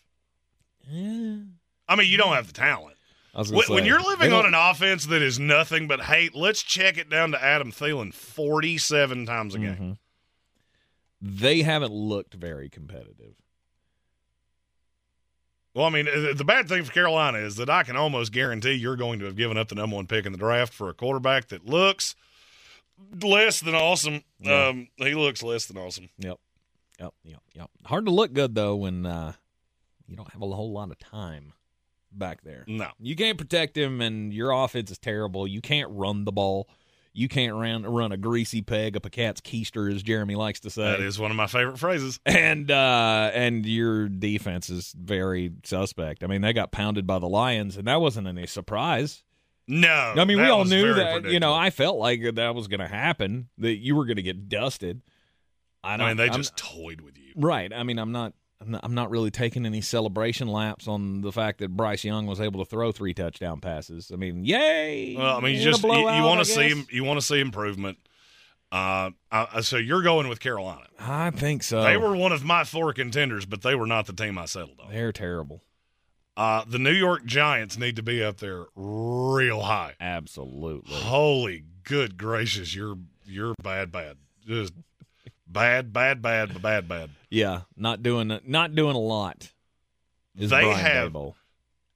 I, I, I have a little trivia question for him Mhm. for for you. Mhm.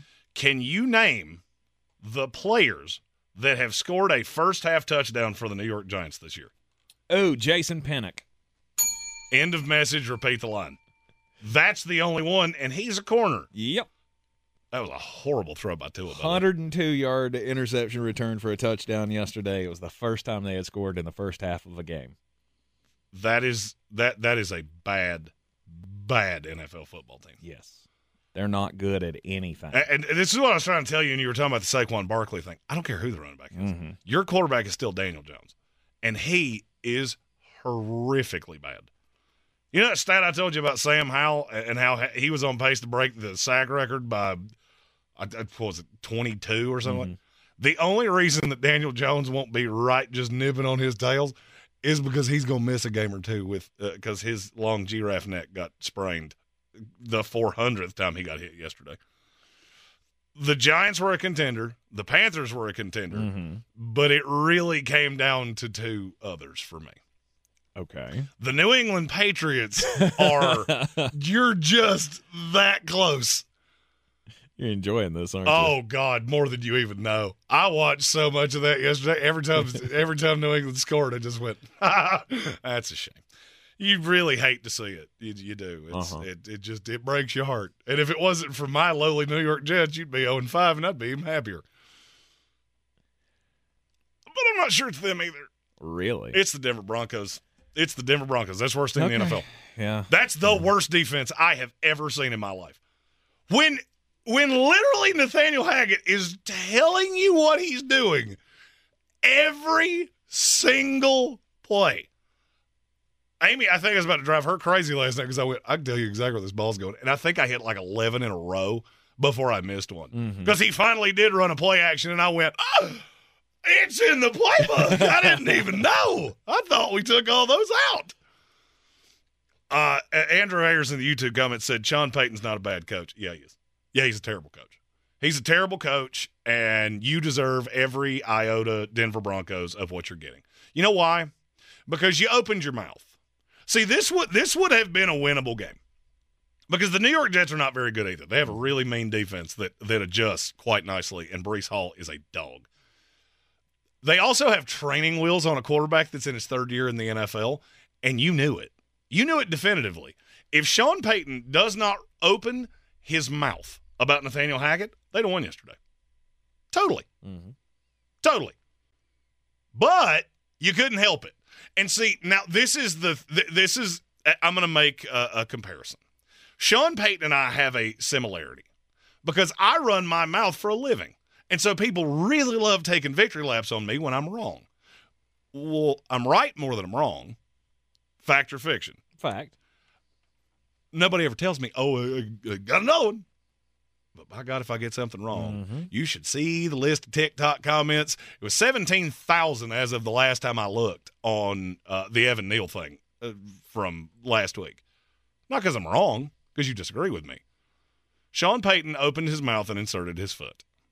And now, in five games, he has made himself look absolutely like the biggest clown show in the NFL. Mm-hmm. And he is. And he is. And now I'm going to go one step further. I don't think he has the cojones to sit down Russell Wilson. Is Russell the problem? Yeah. He is. It's not the play. Stop looking at the stat line. Watch the damn game. Mm-hmm. He has what can only be described as a rookie bonehead mistake at the end of that game. He bails out knowing they're sending pressure because they've done it for a full quarter. bails out with the ball in one hand. It gets booped right out of his hand. Just take it back for a touchdown, beat you. Yep. He walks off, and Sean Payton goes to lay in him, lay into him. Did you see his response? Russell He took his helmet off, kind of looked at him, said something, and walked off. Mm-hmm. He doesn't respect you at all. This team doesn't respect you at all because you ran your mouth about how bad Nathaniel Hackett was, and you've been worse. he was a first time head coach. You've been doing this for 20 years, mm. and you're the most clueless franchise in the league. Our buddy Soaring Eagle put it out in, a super chat that I'm not 100% sure I can still. Oh, there it is. So let me get this out of the way. Everyone in the Broncos organization, including Sean Payton, better be fired this month.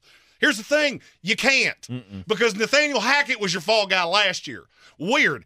Completely different everything. Completely new coaching staff.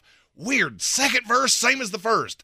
Da, da, da, da, Denver Broncos football. It's not the coach. You have a loser quarterback that everybody in the building hates. It's the most. I watched one game because I hate to tell you this. I don't make it a habit of watching god awful Denver Broncos football. I get enough of that from my New York Jets. I try to watch good time, good teams in my off time. In one game, I figured out this is not fixable. Russell, oh, but he's throwing for yardage. I don't care. I, I don't care. Zach Wilson threw for yardage at times yesterday. Any quarterback that makes it to the NFL can throw for yardage. Can you rally a team? Can you rally a team in any way? Because yesterday, what I saw was a team where your your coach had runt his little mouth and you didn't back him up. You fumbled four times in an NFL football game. The only reason this game was even close is because they did too. You took a team that literally was running a seventh grade offense, couldn't stop them. Mm-hmm. Couldn't stop them to save your life. And then offensively, you had Jerry Jeudy. Uh, yep, that was it. The receiver on the opposite side of Sauce Gardner. Outside of him, four catches to receivers the entire day. Check down city to your running backs and your boy Adam Trautman. And I'm going to say the same thing about Sean Payton that I said about the University of Miami. Man, you hate to see that, don't you? Couldn't happen to a nicer guy. That's the worst team in the NFL, and I'm not even sure it's close. Yeah. Yeah, they are I, very, very I bad. did not see what you said about Robert Saleh Oh, it was great. until after you said it. It was great. Robert Saleh uh, comes to the they come to midfield after the game is done and they reach out and the cameras of course are right on them and you just read Robert Saleh's lips and he said stay humble coach and which is a beautiful response. and just went by went by his merry way that's all he had to say right cuz they go back to the locker room and they basically you know gave Nathaniel Hackett the the game ball and made him the hero Uh, and now I, I, uh, Andrew Ayers uh, again in our YouTube chat said Russ is not the problem. The defense is the problem. I, I- I understand what you're saying, but you're treating this team like it's a fantasy football team, and it's all in a vacuum. It's not because you look at the talent on that team. You shouldn't be this bad. I'm not saying you should be great, but yesterday you got back Justin Simmons, you got back Josey Jewell, and you got back uh, oh who was the other one that came back yesterday? Frank Clark. All three of those guys come back. All your veterans. Defense wasn't a lick better. Why does that happen? Because your culture is awful. Because you had this blowhard coach come in here and say, Oh, it's all Nathaniel Hackett. He was the fall guy. Worst coaching job ever done in the NFL. And you were right until you showed up. then you showed up and you actually did a worse job than he did. The only reason that you're not sitting at 0 and 5 and have been blown out three times is because you played one of the other worst teams in the NFL and they out terribled you for a quarter. I love every second of this. I'm not hiding from it in any way. I told you this was coming. I'm not going to tell you exactly how I knew this was coming because I can't. I want to, but I can't. And it was super predictable to me. You made a fall guy out of a head coach. He's not the problem. You emboldened one of the most irritating people on the planet Earth to be your franchise quarterback. And now he has no accountability because he knows you're stuck with him. Mm-hmm. So you got 52 dudes, a lot of these guys who are young guys that are really trying to make their impression in the NFL. Marvin Mims, he had a fumble yesterday on a punt. He was just devastated. And who do you have to turn to? I watched him. They put that camera on him no less than five times. Who do you have to turn to? Did Russ come over and console him? No. Courtland Sutton come over and console him? Not that I saw. I saw him sit on the bench by himself with a towel around his neck, just going, I cannot believe I just did that. And he mm-hmm. sat there, and they showed him over and over and over and over again. And all I could think was this is from the top down. Not the ownership. The ownership's not involved. I couldn't even tell you what the Walton family looks like. But I can tell you what Sean Payton looks like. Mm-hmm. I can tell you what he sounds like, too. Mm-hmm. I can tell you what Russell Wilson sounds like. I can tell you what he looks like because they're out in front of cameras. And I look at both of those guys, and I don't believe in you in the in the least, and you have nothing to do with me.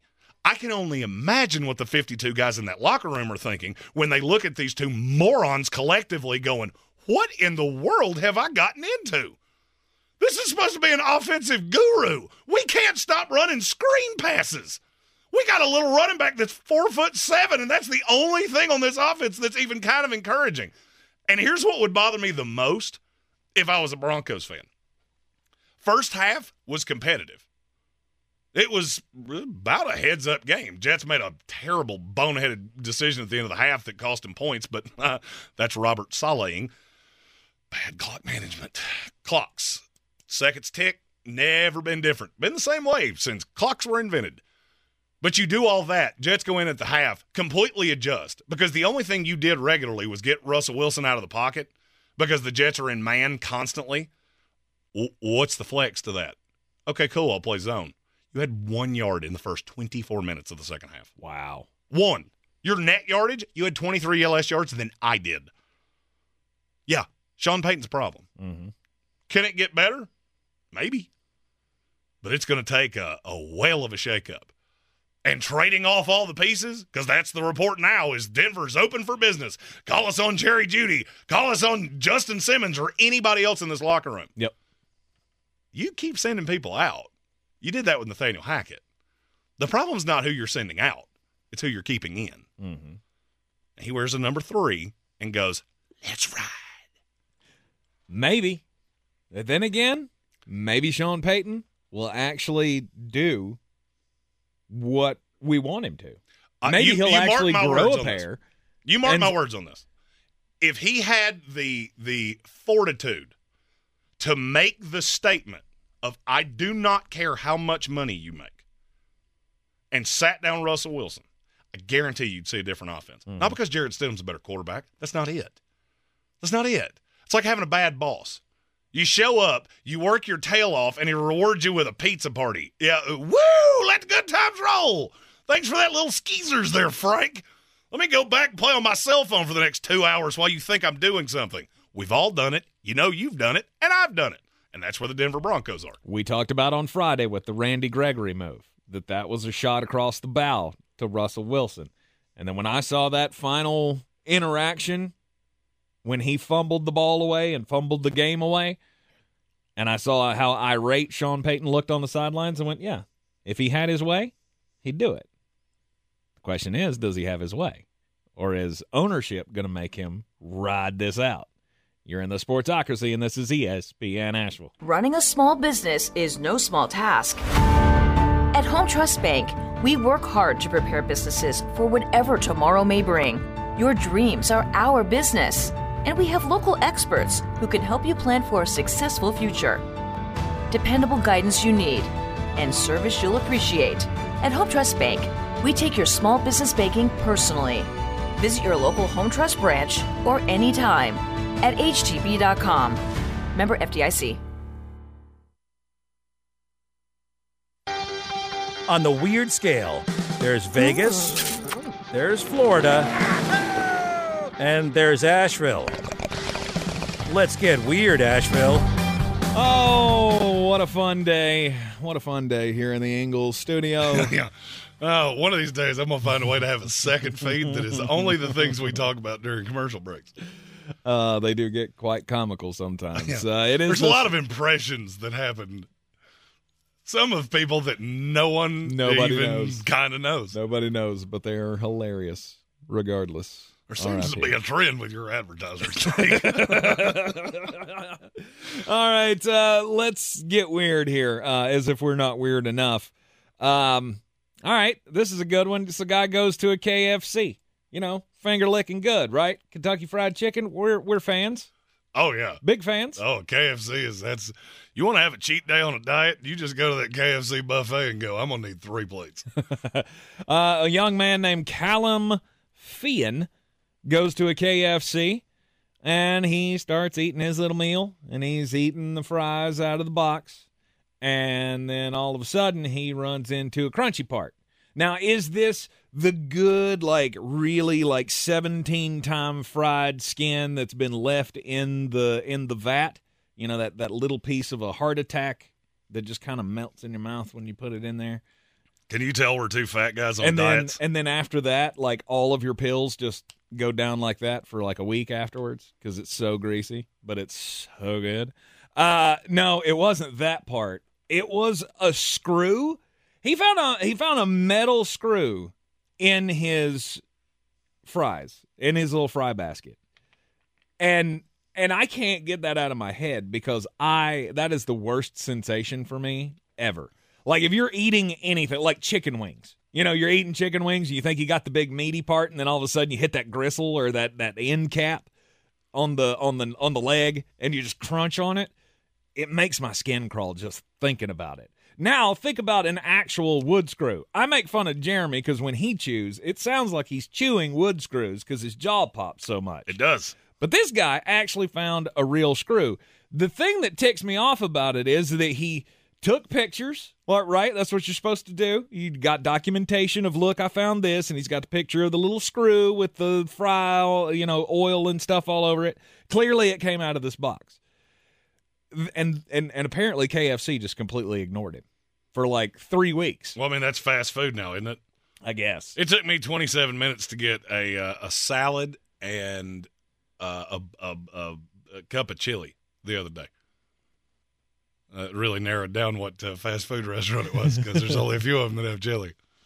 Uh, Mr. Gallum uh, finally was able to get their attention only after he threatened to go get the environment, Kentucky Environmental Health Squad on them if they did not respond. Uh, the official statement from KFC is that they are looking into it and they take this very seriously. Blah blah blah blah blah blah blah blah. I I mean this is just, it, this is a nightmare because it it does look like like a screw from the heat lamp fell Oh. into the fries because it's Oh. one of those little tiny. It's not like it, it's not a wood screw with a sharp end on it. It's one of those that looks like it came off of a kitchen impl- appliance, like it was holding the facade on the air vent or something. Facade. That's great. My story comes from a state that we don't often get to tell stories about the lovely state of Nebraska. Oh. Two thieves decided to burgle the exclusive hype store in Lincoln, Nebraska. The exclusive hype It's, store. it's what the store's called. Okay. Apparently, it's a high end clothing boutique. uh-huh. When they got there, they tried to pull on a strap on the front door, but they realized the door was locked. So they went. It's one of those pull down doors, so it's got the strap that lets you pull it up and down. But it was locked and bolted to the ground, so they couldn't get through it. Uh-huh. Not, no, they're not geniuses, and you'll see how I know that. They're they're breaking in. The, the store's not open. Correct. Right, the store's all not open. all They're right. breaking in. This was at six like- something in the morning. I was gonna say who. Why is there a sliding door like that? So they break into the store by breaking into a breaking through a window, and then they proceeded to steal twenty thousand dollars in merchandise. It's a lot of a lot of clothing and shoes. Mm-hmm. But the police in Lincoln don't believe they're going to be that difficult to find because they stole very specific kinds of shoes. Okay. They only stole shoes for left feet. So they stole all these shoes, but they got the display boxes. so they put the right shoe out for display, but Yep. all of the boxes of shoes they stole were the displays that only had the left foot. Nice. So they're going to be stri- trying to sell these to a very niche market. Ah, you only need a left shoe? I am the man for you. Right. Takes a very specific kind of stupid criminal to not go, man, there's a lot of room in this box. Wonder, wonder why they package these this way. Keep throwing them in the truck. Let's just do it. Let's let's let's go. Hey, They have not don't been know. found. Maybe it was intentional. You know, maybe Grandpa had a had a combine accident and he's only got a left foot, and they went, "Yeah, these are perfect." Well, it's a it's a women's boutique, so I'm gonna say. Oh, hey, I'm not here to judge. Hey. Okay, Uh, by the way, list your pronouns at the door. by the way, your uh, your story about the guy getting the, the screw in his dinner. Yes. Guess they really screwed that up, didn't they? Oh. But a, make them laugh, make them laugh. You're in the Sportsocracy. This is ESPN Asheville. Worst team in the league. I'm still don't know that I'm on. You know, I'm with you on the the Broncos. If you'd have watched what I watched yesterday, I think you'd have struggled to not be. I mean, I did. Because it was, phew, buddy. I watched. I mean, there are three stages of every NFL team. You got offense, defense, special teams. I watched two teams with three stages apiece, and I'm not sure five of them are not terrible. I think the Jets' assessment. defense is, is good. Yes, they're good. Maybe a little overrated, but good. Mm-hmm. And they're not San Francisco 49er good. No. But there's that. I I it's bad. Uh, I don't think we have time to play contender or I- pretender I, here don't for the either. We'll have, NFC. to, we'll- we'll have to push that into the next hour. Yeah, let's do that after the daily draft coming up here. Um, man, it's just it's one of those days where I'm looking at it and I'm going, what what narrative? What narrative is there that you could possibly, Jeremy, be on the Las Vegas Raiders to win this game tonight? Oh, uh, there's a lot of them. Um, a, they're at home. Yeah. B, I don't think the Packers are a great team. Uh huh. Then you get the revenge game narrative with Davante Adams. Mm-hmm. I mean, look, I, I always. What am I getting ready to say here? Or you, is, wh- this, wh- is this the better coach, better quarterback, better at oh, home thing? Oh, good lord, no. Okay. Uh, th- certainly not better coach. No. But you have because Jimmy Garoppolo is going to play tonight. Sure. So I think you have the better quarterback, Mm-hmm. and you're at home. So I I mean, those two are enough to put me on the lane of you win. Now, in terms of the points, I'm I'm going to look to Vegas here, because that's what I always do when we, especially when it's a game like this where I don't really know which. I don't think either of you are great, but I don't think either one of you are awful. Mm-hmm. You think the Raiders are just I think awful. they're terrible. I don't. I don't think they're just terrible. They're they're better than that Bronco team I saw yesterday. Sure. Yeah. But they were definitely on my list for worst of. In the Oh league. no, no, no, no. Not, at least not for me. Yeah. I would have gotten to eight teams before I got to the Raiders because we're at a point in the NFL where the bad is shoe buddy bad, and the good is woo Mm-hmm. shoe buddy good. And then there's about sixteen teams where you go, hey, hey, you're just going to show up and play each other, and uh, who knows what's going to happen. Tennessee Titans, Indianapolis Colts. Let's flip a coin because you'll be more accurate doing than that than you will be picking who's going to win these stupid games. Yeah, no kidding. So eh, Vegas does not have a tremendous belief in Green Bay. They're outside of the top 20 Mm-hmm. in the latest Vegas power rankings. And I tend to agree. I mean, look, the Lions made them look really bad. And I don't like young quarterbacks starting on the road. Mm-hmm. I get a vet quarterback in Jimmy Garoppolo that's coming out of concussion protocol.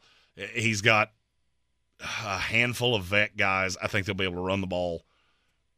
And I look, I could be wrong. This is one. There are about three games a week where I go, okay, what are the sharps doing? And the sharps are heavily on the Raiders, which is why Are this number keeps going up. Yeah. It's just it's just weird to me. I I mean, I get I'm a little biased on the Las Vegas Raiders. But the Packers are the team that I look at and I go, "Yeah, you do have the better coach." And that whole home thing doesn't really matter to me all that much. I mean, I get that that can be a rowdy crowd in Las Vegas. Lee, Lee But- Bruce said Jimmy Garoppolo's not better than Jordan Love. Yeah, he is. Yeah, he is. I mean, it's not by What- what- leaps and bounds. No, but- I'm not saying one of them's a, a an elite quarterback and the other one should be bagging groceries. Dude started a bunch of games in this league, and, And he's one been of them a was the Super, Super Bowl. Bowl. Yeah, so don't. uh, Yeah, Jordan let's Love's don't on- go kooky madookie. J- Jordan that. Love's on start number what six? Yeah, Yeah, Yeah, let's- let's not Now, now if you want to get into the talent for talent, okay, maybe, maybe, maybe I could get there Mhm. because I do think Jimmy Garoppolo is the definition of average.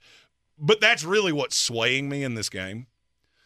When I saw the Vegas Sharps were on the Raiders, I had to figure out what the narrative was that was pushing that. You've got two mediocre teams that Vegas doesn't believe in really in any way. Mm-hmm. So the question is, which one of them is going to make the mistake? And if you told me one of these teams beat their team, it would be Jordan Love. Yep. Because I just have this. When I played this game out in my head, it was Marcus Peters makes a play. Jordan Love has one of those plays like he had against the Lions where he throws that god awful interception where you just go, what in the world was that? Mm-hmm. And that's how it played out for me. This is of all the games that I picked this week, uh, which by the way, Beat the Chief Yeah. does come down to this week. And we did quite nicely. We did quite nicely this yeah, week. combined we were what, 19 and 7 or something like that? Uh, yep, I was ten and three, and you were nine and four, Yeah, and we we, were- are on either side of tonight's game. He's on Las Vegas. I'm on Green Bay. So tonight can be we're either going to tie Or you're gonna win by I'm two. gonna win by two again, and then lose by two next week, like I did two weeks ago. Oh no, Uh, no! Tanking is, which is what you do, is you win by two, like seven out of ten weeks, and you have like a fifteen game lead, and then you just go completely out of your mind Yeah, and get beat by seventeen games in the last five weeks. Yeah, yeah, guilty. I did that last year. I was about to say that's that's actually happened that is two that, times. that is actually That's happened two times. Yes, yes. That whole hubris comes slightly before the fall thing. It as he says it every year because it's hundred percent true. Uh, but Green Bay, to me, I, I mean, I feel like they have more to play for. They have more hope. I feel like they have better talent. I'm not saying that the, you know Christian Watson's better than Davante Adams. I'm just saying top to bottom on their roster, I feel like they're the better team. I, am not disputing You got that. You've you've got two stars at the like if we did that fun little thing like we did for Super Bowls where you see the the the the, the paragraph on ESPN where they list the top 25 guys in the Super Bowl. Right, like that would be this game you would have Davante Adams, Maxx Crosby at the top. And then you would have another Raider on there for a long time in my opinion. So, and maybe maybe I'm embellishing you a little forgot bit. Josh Jacobs. Uh, uh, Yeah, yeah. I like him tonight too. Yeah, maybe. Maybe. I don't know. I just I don't like Vegas. I definitely don't like them tonight. Jeremy's got another banger coming up for you. His favorite parlay for tonight in Monday Night Football next. The best season of the year is here. Tailgate season. Monster Brewing presents this season's MVP. The Beast Unleashed. With four bold, familiar flavors. With zero caffeine and zero sugar. Beast Unleashed is your new pregame ritual. With white haze, mean green, peach perfect, and scary berries, there's a flavor for every fan. The Beast Unleashed. 6% alcohol by volume. Unleashed responsibly. Must be 21 or over. Beast Unleashed. Available at your local retailer. The Asheville Championship returns to Harrah's Cherokee Center in Asheville November 10th and 12th. This year's field is the best yet. The Clemson Tigers, Maryland Terrapins, Davidson Wildcats, and the Blazers of UAB. Four exciting matchups with a champion to be crowned at one of the premier early season tournaments in college basketball. For more information and to get your tickets, go to AshevilleChampionship.com. That's AshevilleChampionship.com. It all starts in Asheville November 10th and 12th. Proudly sponsored by Ingles Markets. The season we've all been waiting for is here. No, not that one. The season of the Big Orange Tent is underway in Western North Carolina. The area's largest selection of Halloween costumes, decorations, and accessories is at the Big Orange Tent at the Asheville Mall. Halloween Express is your one stop shop for adult and child costumes, superheroes, horror icons, inflatable suits. You can find it all under the Big Orange Tent at the Asheville Mall. 10 to 8 Monday through Saturday, 12 to 6 on Sundays.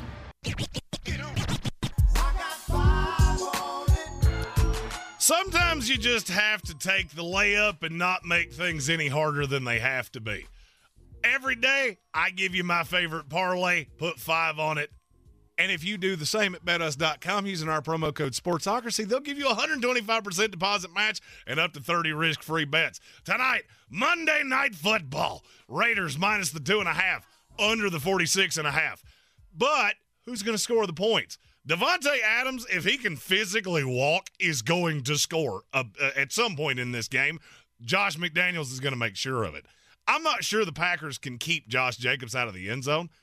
And they have so many options that I just don't want to do anything on the Packers side. So I'm going Raiders minus the two and a half. Under 46 and a half, Josh Jacobs and Davante Adams anytime touchdown scores. You put five on it just like I am, that turns into a $55 payout. It's not a home run, but you make a lot of hay on doubles. For more, find us on all the social medias at the Sportsocracy and take those wagers to betus.com. Use our promo code Sportsocracy so you can wager football with us all season long. The Sportsocracy. It fires me up, man. I love it. Say it one more time. The Sportsocracy. Shake it back! Beer City's best sports talk. It is gross. Just earlier. They are mature, actually. You just have to get to know them better. Your lunchtime dose of dumbassery. Live from the Ingles studio. Back in the Sportsocracy, it is the third hour here on an Overreaction Monday. ESPN Asheville 92.9 FM, 880 AM, 1400. And of course, we are heard everywhere on the iHeartRadio app. And we're seen everywhere on YouTube. Go to thesportsocracy.com, click that live video link, subscribe to the channel. That way you can join us in the chat, get your overreactions in for the weekend's festivities. Monday Night Football coming up tonight, so the week is not over yet. As we do on a Monday, the top of the third hour of the program, always. It's got to it's got to be stock up, stock down from the weekend. I feel like I should have the first pick here because uh, I went to the I, I, I went to the coolest event of the weekend. Yes, you did. Uh, Jelly Roll in person, just uh, do it. It's a good show. Uh, my wife saw it here when he was at Silverado's out in Black Mountain, and then we both saw him in Bristol. He is in Greenville on Thursday. I highly, highly recommend. That is one of the best shows I've ever seen, Wow. and I've seen a lot of Mhm. shows. Mm-hmm. All right. I have a reasonably high bar. Eric Church was good too. I'm not trying to undersell uh, uh, Chief. It was Mhm. just it was very was very produced. Chief. Eric Church. Oh, he, oh, that's his nickname. That's what they call him. Oh, okay. And then and and by that time I was Is he Native American or something? No. Or- at least I don't oh, think he is. He might you be. can't do that. That's appropriation. You can't. No, it's yeah. His his by the end of it, and it might have been that I was smelling sounds and tasting colors by that time, but Mhm. uh, there, there was a lot of there's a lot of blinking things that. Ooh, this is this is a lot. So it was no doubt a you know a giant stadium production Oh, show, yeah. like full on. at Bristol, which is it feels it's that's one of the weirdest places you'll ever go in your entire life because you get in there and go, man, this place is tiny. Mhm. I feel like I could yell to somebody up there and they could hear me. Then you get on top of it and you go, oh, that's there's more there than There's I a thought there lot. was. Yep. Yep. Absolutely. All right. All right. So we'll give you first pick since you went to the coolest concert ever. Oh, my stock down is, and I always start with a stock down. Yes. It's Sean Payton, and it's not even kind of close. Okay. But you did this to yourself. When you make yourself out to be the savior of the franchise, when things start exactly how they went with the previous regime, that's what you get. I would say right now, my Twitter inbox is 40% Denver Bronco fans. Just asking me, what in the world can you do to fix this? And I've had the same answer every time. There, there's only two answers here, and you're probably not going to like one of them. But if you think Sean Payton's the guy, you got to move Russell out of the way Mm-hmm. because there is there is a disconnect on that sideline that I I haven't seen many times. Mm-hmm. To see somebody that has a resume like Sean Payton to come over and try to lay into the quarterback because they just made a completely boneheaded decision that just ended the game for you. And he just blows you off like, "Oh, just get out of here." Mhm. Okay, one of you has to go. Yep. Because your the dismissiveness from Russ puts his authority in question with the other 52. Absolutely. Because you all see that, and he's the highest paid Super Bowl champion quarterback, and that's the way he's going about this, then why would I respect you? mm-hmm. And that's a young roster. And that's one. and it's thing. a young roster with talent. Mm-hmm. And I saw talented players. and that's one thing that Sean Payton cannot stand. He cannot stand for. Uh, You also should fire Vance Joseph immediately.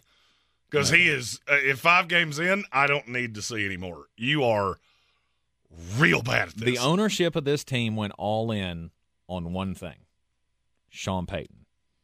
You do whatever you have to do to make this work, right? You.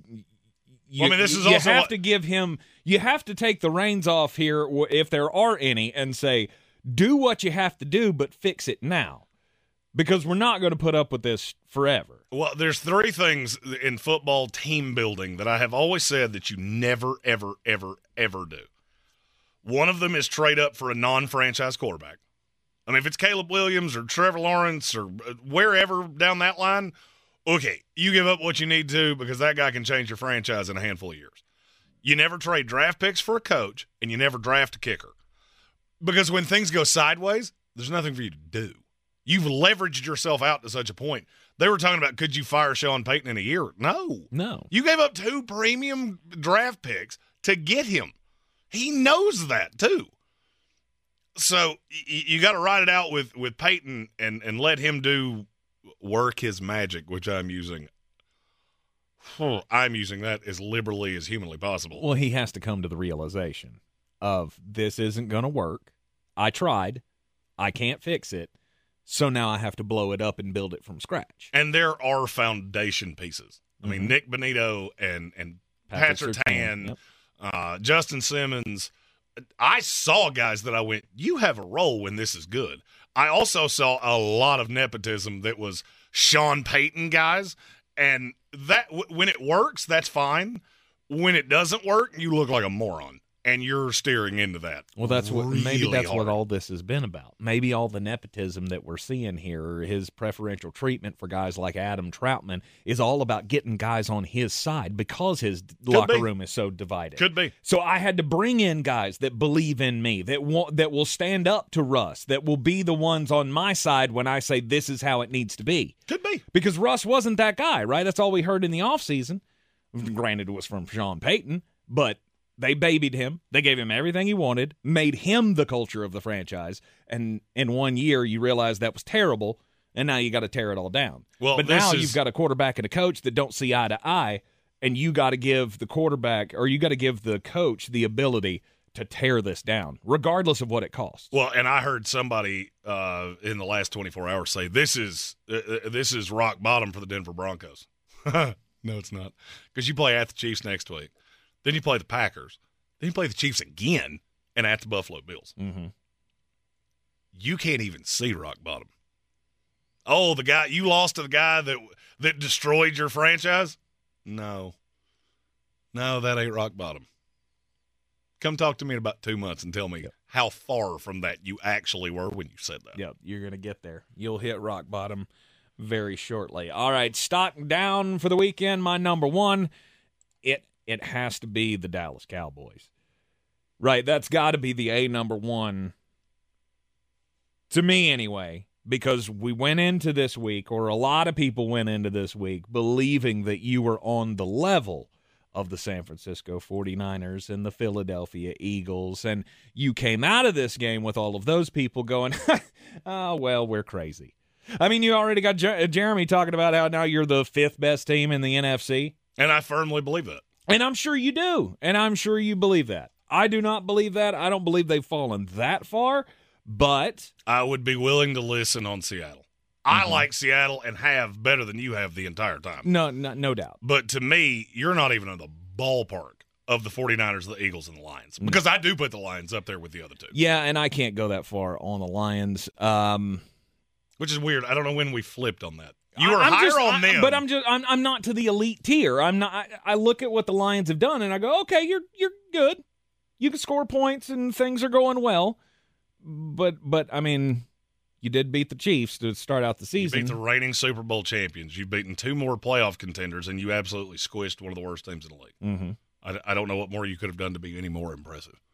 Oh, you lost to the Seahawks. You lost to a Seahawks team that they had practically had to beat you. Mm-hmm. And yes, it was in your house, but it was in overtime too. And they were coming off a horrific bad start. and that's kind of why they're not in that in in that They category for me. Of yeah, but you already lost to one of those teams that you're say, that you're saying is behind them. right behind them. Yeah, Yeah, Uh, it's I it's not know. like you're the Cowboys and you lost to the Cardinals. No, no, I'm, I'm not. That's not what I'm saying. I'm just I'm not there yet with the Detroit Lions. I like them, but I still feel like the Dallas Cowboys are elite when things are good. They're winning games, they're running the ball well, they're playing defense well. They ran into a team that is just head and shoulders above them, and there's nothing you can do. Very simple, uh, and this is probably the best way I can explain it. Sasquatch, aliens, birds, the government, and the Dallas Cowboys. The Dallas. That is five things that you should not believe in if you're over the age of about 10 years old. Mm-hmm. My second stock down for the weekend is Bill Belichick. Yay, you did it so I didn't have to. Yeah, yeah, yeah. Uh, he is now, he is now in the last two weeks lost by a combined 69 points. Good for you, Bill. Last week, uh, he got beat 38 to 3, uh, 35 point deficit, the worst loss that he's ever had mm-hmm. as a head coach. Mm-hmm. And then, and that was on the road in Dallas, then followed that up with his worst home loss in the 28 year head coaching career of Mr. Belichick. It is time to pull the plug on Mac Jones, and it has been for a real long time. Yes, there is no doubt. This is now the second week in a row that he was taken out of the game, and it's the second week in a row that Bill has said the same thing about it. No, he's still our quarterback. Mm-hmm. He's still our quarterback, and you know we're we're going to start all over, start all over with a new quarterback. I don't care if it's Bailey Zappe. I don't care if it's Malik Cunningham. I don't care if you go get Brian Hoyer or whoever. Somebody else has got to run this team, right? Somebody else has got to be running this offense. Bill O'Brien is not this bad of an offensive coordinator, right? I, just, no, I, don't think there's anything you can do. There's no reason that your offense should look worse than it did under Pat Patricia and Joe Judge. And but it does.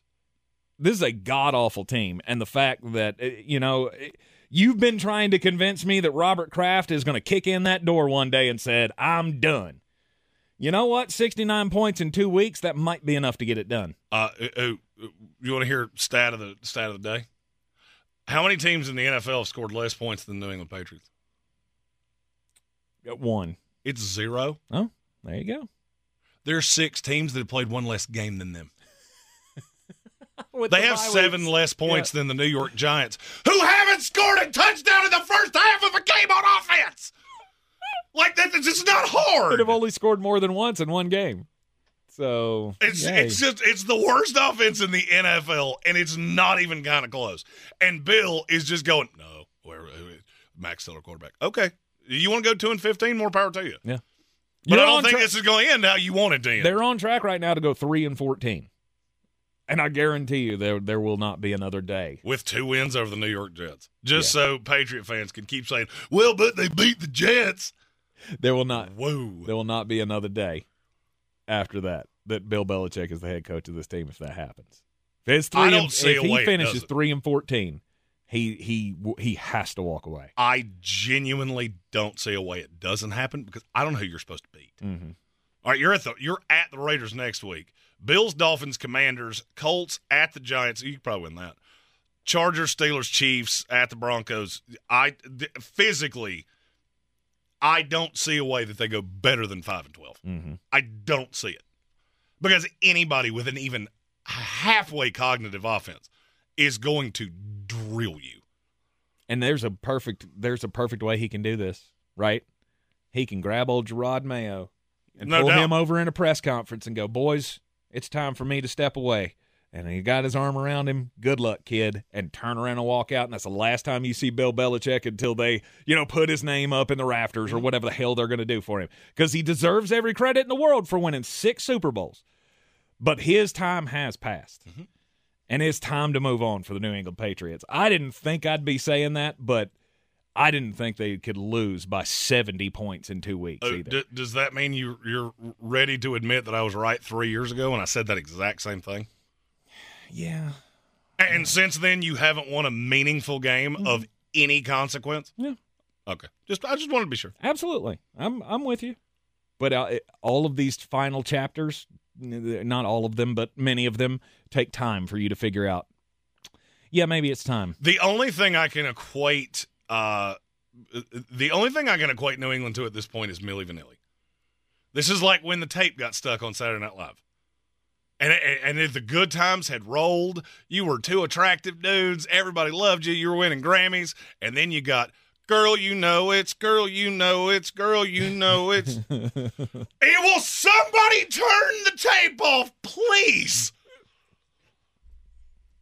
It's time to turn the tape off. Right. You're in the Sportsocracy, and this is ESPN Asheville. The Asheville Championship returns to Harrah's Cherokee Center in Asheville November 10th and 12th. This year's field is the best yet. The Clemson Tigers, Maryland Terrapins, Davidson Wildcats, and the Blazers of UAB. Four exciting matchups with a champion to be crowned at one of the premier early season tournaments in college basketball. For more information and to get your tickets, go to AshevilleChampionship.com. That's AshevilleChampionship.com. It all starts in Asheville November 10th and 12th. Proudly sponsored by Ingles Markets. Real estate isn't about properties, it's about people.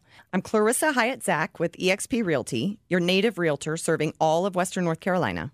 I will work hard for you, and I believe in doing the right thing every time. I market each of my listings to reach out of town buyers. I use a professional photographer and drone video on every single listing, as well as collaborate with agents across the country to find your buyer. Check me out online at clarissasellswnc.com or give me a call at 828 774 6343. It would be my pleasure to assist you through the real estate process. Hi, I'm Kyle at Blindster.com. Want to save big on custom faux wood blinds, shutters, cellular shades, and more? Shop Blindster today and save up to 50% over comparable blinds from brick and mortar stores. Get custom blinds at low prices and free shipping at Blindster.com. Discover, this is Danny. Hi, it's Jen Coolidge. I just want to thank you for making me feel so special. I earned cash back on debit for my dinner party groceries. That's great. But with Discover Cashback Debit, we give everyone cash back on everyday purchases. Anything else I can help you with? Are you hungry? Because everyone left after the asparagus sorbet. Introducing Discover Cashback Debit, a checking account with cash back. It pays to discover. Eligibility and terms at discover.com slash cashback debit. Discover Bank member FDIC. The Sportsocracy. These guys are a fucking disgrace. And we're back in the Ingles studio here on ESPN Asheville. It is the Sportsocracy, and it's an overreaction Monday. We're doing stock up, stock down from the weekend in the daily draft. Jeremy goes with Sean Payton at number one. I came back with the Dallas Cowboys and Bill Belichick as stock downs.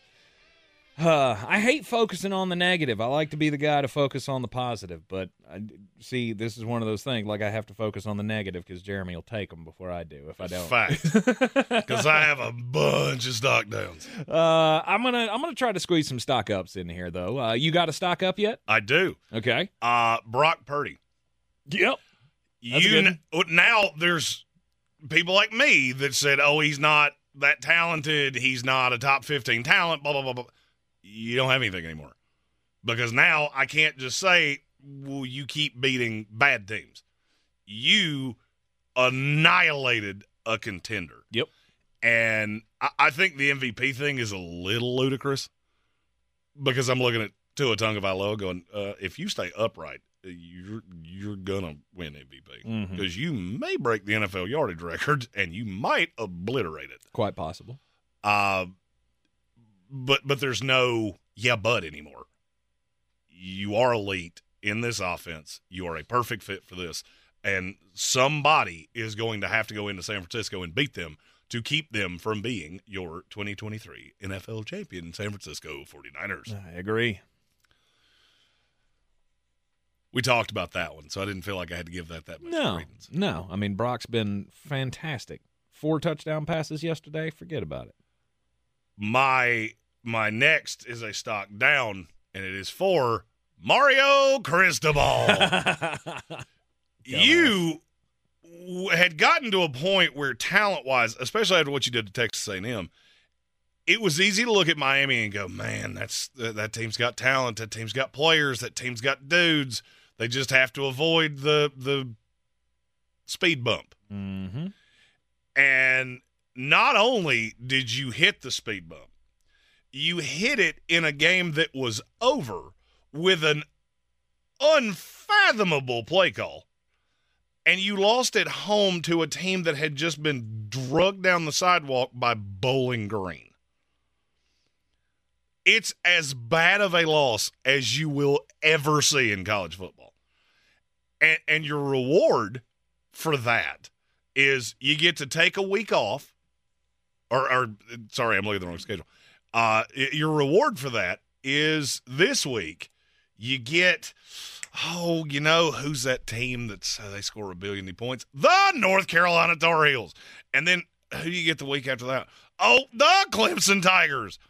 You get a little layup with virginia but you know we've seen that you're not great with layups. Nc state also layup. And then you get at florida state and louisville now in one game you went from you could be a contender in the acc to you better mind your P's and Q's or you're not going to make it to a bowl game. Mm-hmm. And we have seen that Miami is notoriously quick on the trigger of coaches. I don't see how you're not. It may be the worst loss I've ever seen in college football. It was real bad. I don't know that I've ever seen one that I just looked at and went, I don't know how you come back from that. Mm-hmm. I don't know what you would have to do to take that out of my memory. You can't. That's something you can't unsee. You can't unsee. You have to win out and win the ACC. good luck. Seriously. Yeah. Good luck. Other than that, this season will be remembered by, hey, you remember that idiot coach that didn't kneel on it when he could have? Mm-hmm. Absolutely. And, and, you're just not going to. Your schedule's evil, and I'm not sure you don't get just boat raced at Carolina this week. Mm-hmm. Uh, because you got to think about the the mental makeup of this is this is 18, 19, 20 year old dudes that are going, we were talking about we could be a national title contender because we got all these teams on our schedule that we knock off, we win the ACC, we're in the playoff. And because of a comically stupid coaching decision, now all of that's out the window. Right. Now you're just hoping you finish 9 and 3 and and everybody keeps their job. You're primed for a horrific letdown. Yep. And I've seen what Carolina can do to you because they just did it not that long ago. Mm-hmm. I mean, it was bad enough. Notorious B.I.G. has a really good point. He says, Jeremy, you don't remember the 2012 Iron Bowl? No, I remember it quite well. I was actually on the phone with my girlfriend at the time who had said, wouldn't it be funny if they blank, blank, was blank, the and then six? they did. Yes. Yeah. Wouldn't it be funny if they returned this kick? And I went, nobody ever does that. they did. And they did. Uh, and it was the, one of the, difference greatest there, moments in history. Uh, no doubt. The difference there is one of them was Nick Saban and one of them was Mario Cristobal. One of them had a lot more credits in the bank account than old Mario has. Yep. Because every every bit of good you had put in the credit column was just debited. Mm-hmm. So now you're back to square one at best if you're not overdrawn. And I would argue you're probably overdrawn. Yeah. It's bad enough that you didn't kneel the ball when you had a chance to ice the game away. It's how the hell did you let them go 75 yards in two plays? That last touchdown, that that that touchdown, the walk off or whatever, was comical when you see one white jersey behind five black ones, and go, "Oh yeah, that guy plays on this team." Mm-hmm. How did you let that happen? I have no idea.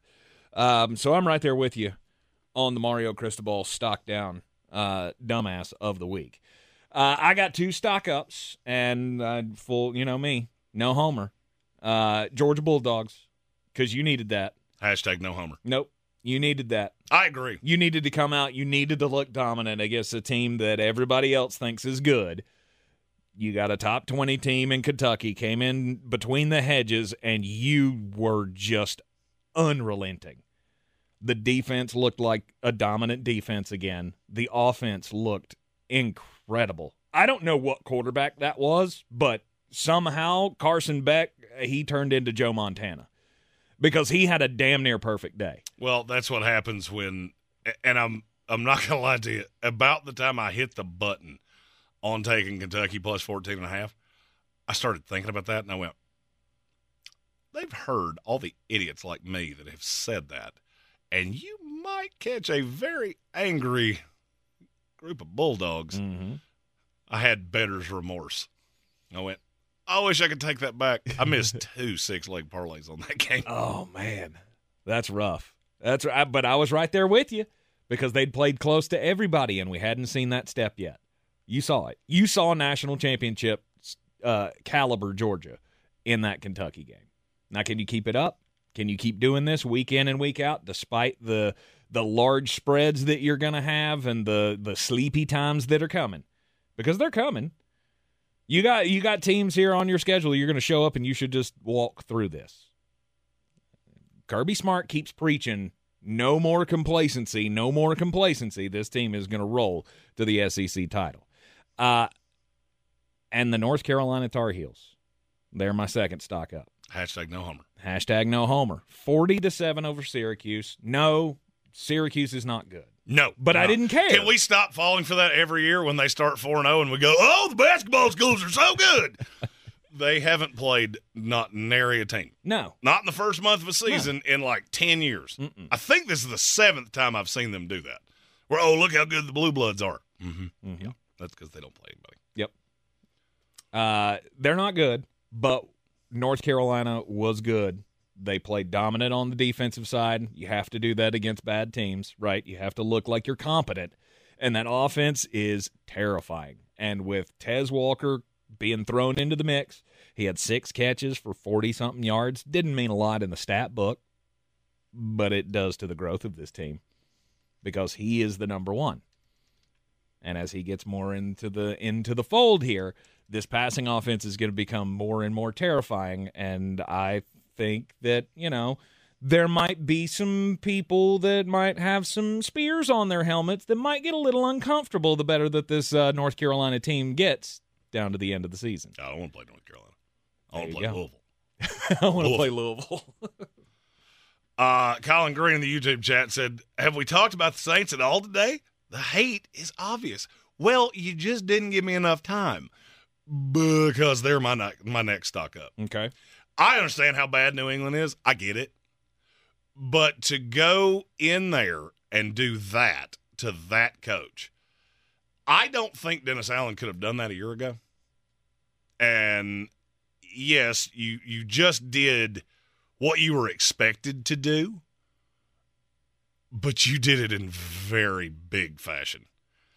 And I, I've kind of gotten to the point where you know what the, the NFC South is better than we thought, except for the Carolina Panthers. Mm-hmm. And there may be two playoff teams in that division. Because I do not think they're uh, the mid and bottom of the NFC is pretty horrific. I was going to say gross. Uh, and we're we're going to talk about some of those teams coming up. But New Orleans, that was that that was an impressive win that needed to be mentioned. Mm-hmm. Uh, I have another impressive win that needs to be mentioned that we haven't talked about because we were on air as it was while it was happening. Uh, Doug Douglas, if you will, Eugene Pederson Esquire. Mm-hmm. You needed that real, real bad. That's the Jacksonville team I thought we were getting. I, I'm I'm picking Doug Pederson here, but I kind of want to take the entire Jacksonville Jaguars organization. Okay. Because that's the game I needed to see from Trevor Lawrence. It was dull as dishwater for three quarters. And it, it was dull until it wasn't. And when you were called upon, you found the way to do all the things you need to. And that's a win Jacksonville needed because I just said the NFC South is better than we thought it was. The AFC South is too. I don't think any of them are great, mm-hmm. but they're all better than I thought they were. Mm-hmm. So this is not going to be the walk in the park that I thought it was going to be.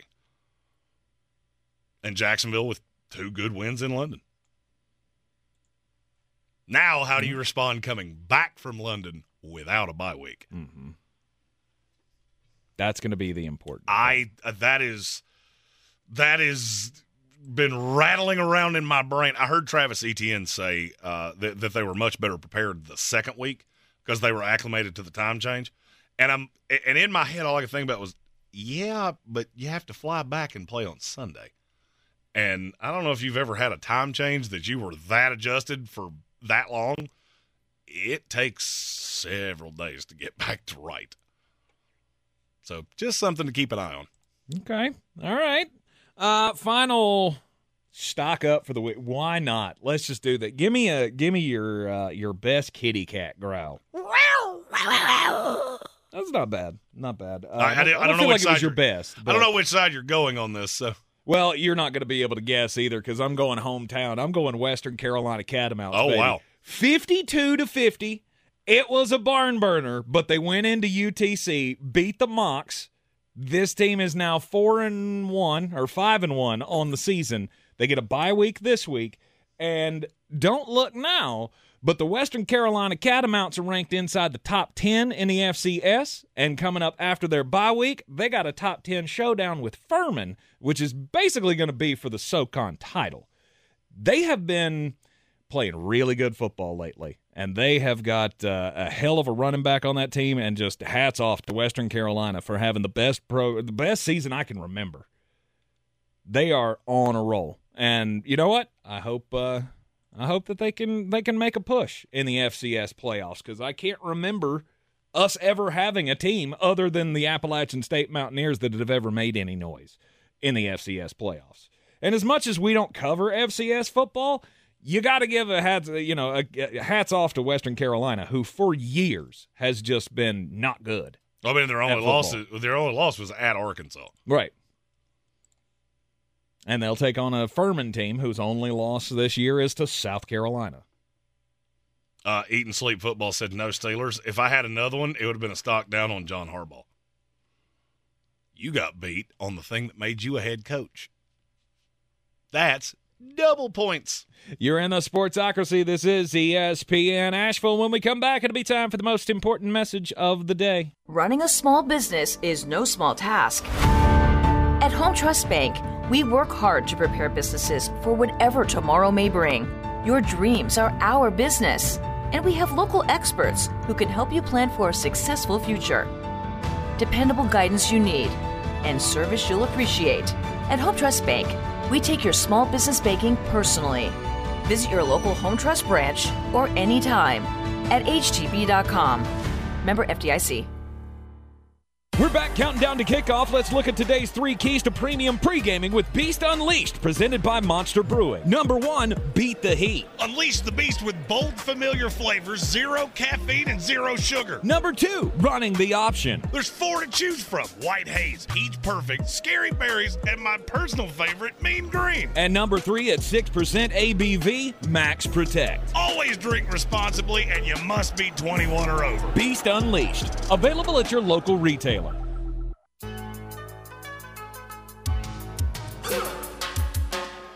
Back in the sportsocracy, and it is time for the most important message of the day, Jeremy Green. Don't do crimes! Yeah, don't do crimes. And you know what? If you're a lawmaker, um, I'm not. I'm not. I'm not for passing legislation that would allow certain people to do certain crimes. Right?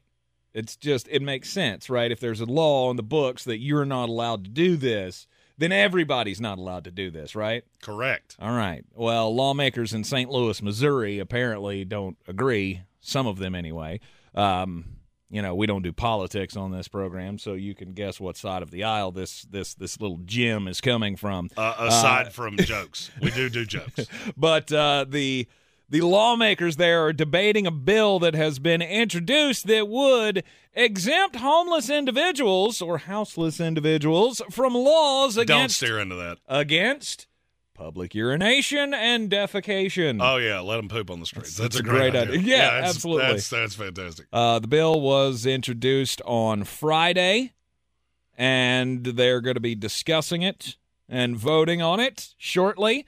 Uh, it says after every sporting event, after Mardi Gras, we see people engaging in public urination. But enforcing those laws against that segment of the population is not the same as the enforcement that we see against our unhoused population.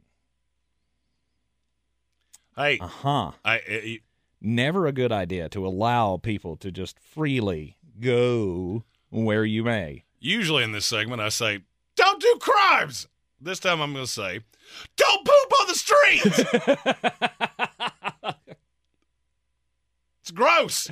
Okay, it's gross. If it's a crime for me, it is a crime for thee. Look, if it's a crime for Scruffy, it's a crime for you. Okay. My neighborhood, there's a two hundred fifty dollar fine if you let your dog do it. Stop it. $250,000 fine if you do it. Uh, my story is is the definition of the machines are rising up against us. Mm-hmm. My story's about one man named Jaswant Singh Chail. He has an uh, a chatbot girlfriend, or he had. Oh I'm- I'm a- no, she broke up with him. Nope, I'm going to assume they broke up because the chatbot girlfriend was used against him in his trial because he decided he was going to kill Queen Elizabeth II. he ascended the walls of Windsor Castle armed with a crossbow and had apparently told his chatbot girlfriend that that was his intention since he was an adolescent. Well, apparently he had a break with reality. He showed up, tried to do it, and when they asked him, he was wearing a Star Wars mask and said, and I quote, I'm here to kill the Queen. He was just sentenced to nine years in prison, which seems incredibly light to me. And the chatbot girlfriend was used in his trial. Mm-hmm. Don't fraternize with the computers, okay? Just there's somebody out there for everybody. Yeah. You know, and, and some of you need to find that person. I found that person. I'm a very lucky man. Mm-hmm. Met HWA. There's no person on this planet better better better crafted for me. Because we're equally screwed up individuals.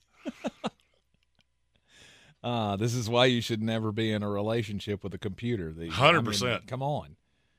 That computer's always going to tell on you. Hundred percent. And there's a lot of things that could be really painful. Yeah, sorry, I make them laugh, Mm-hmm. make them laugh. You're in the Sportsocracy. This is ESPN Asheville on an overreaction Monday. That's not what they mean by hard drive. Boop. And moving on.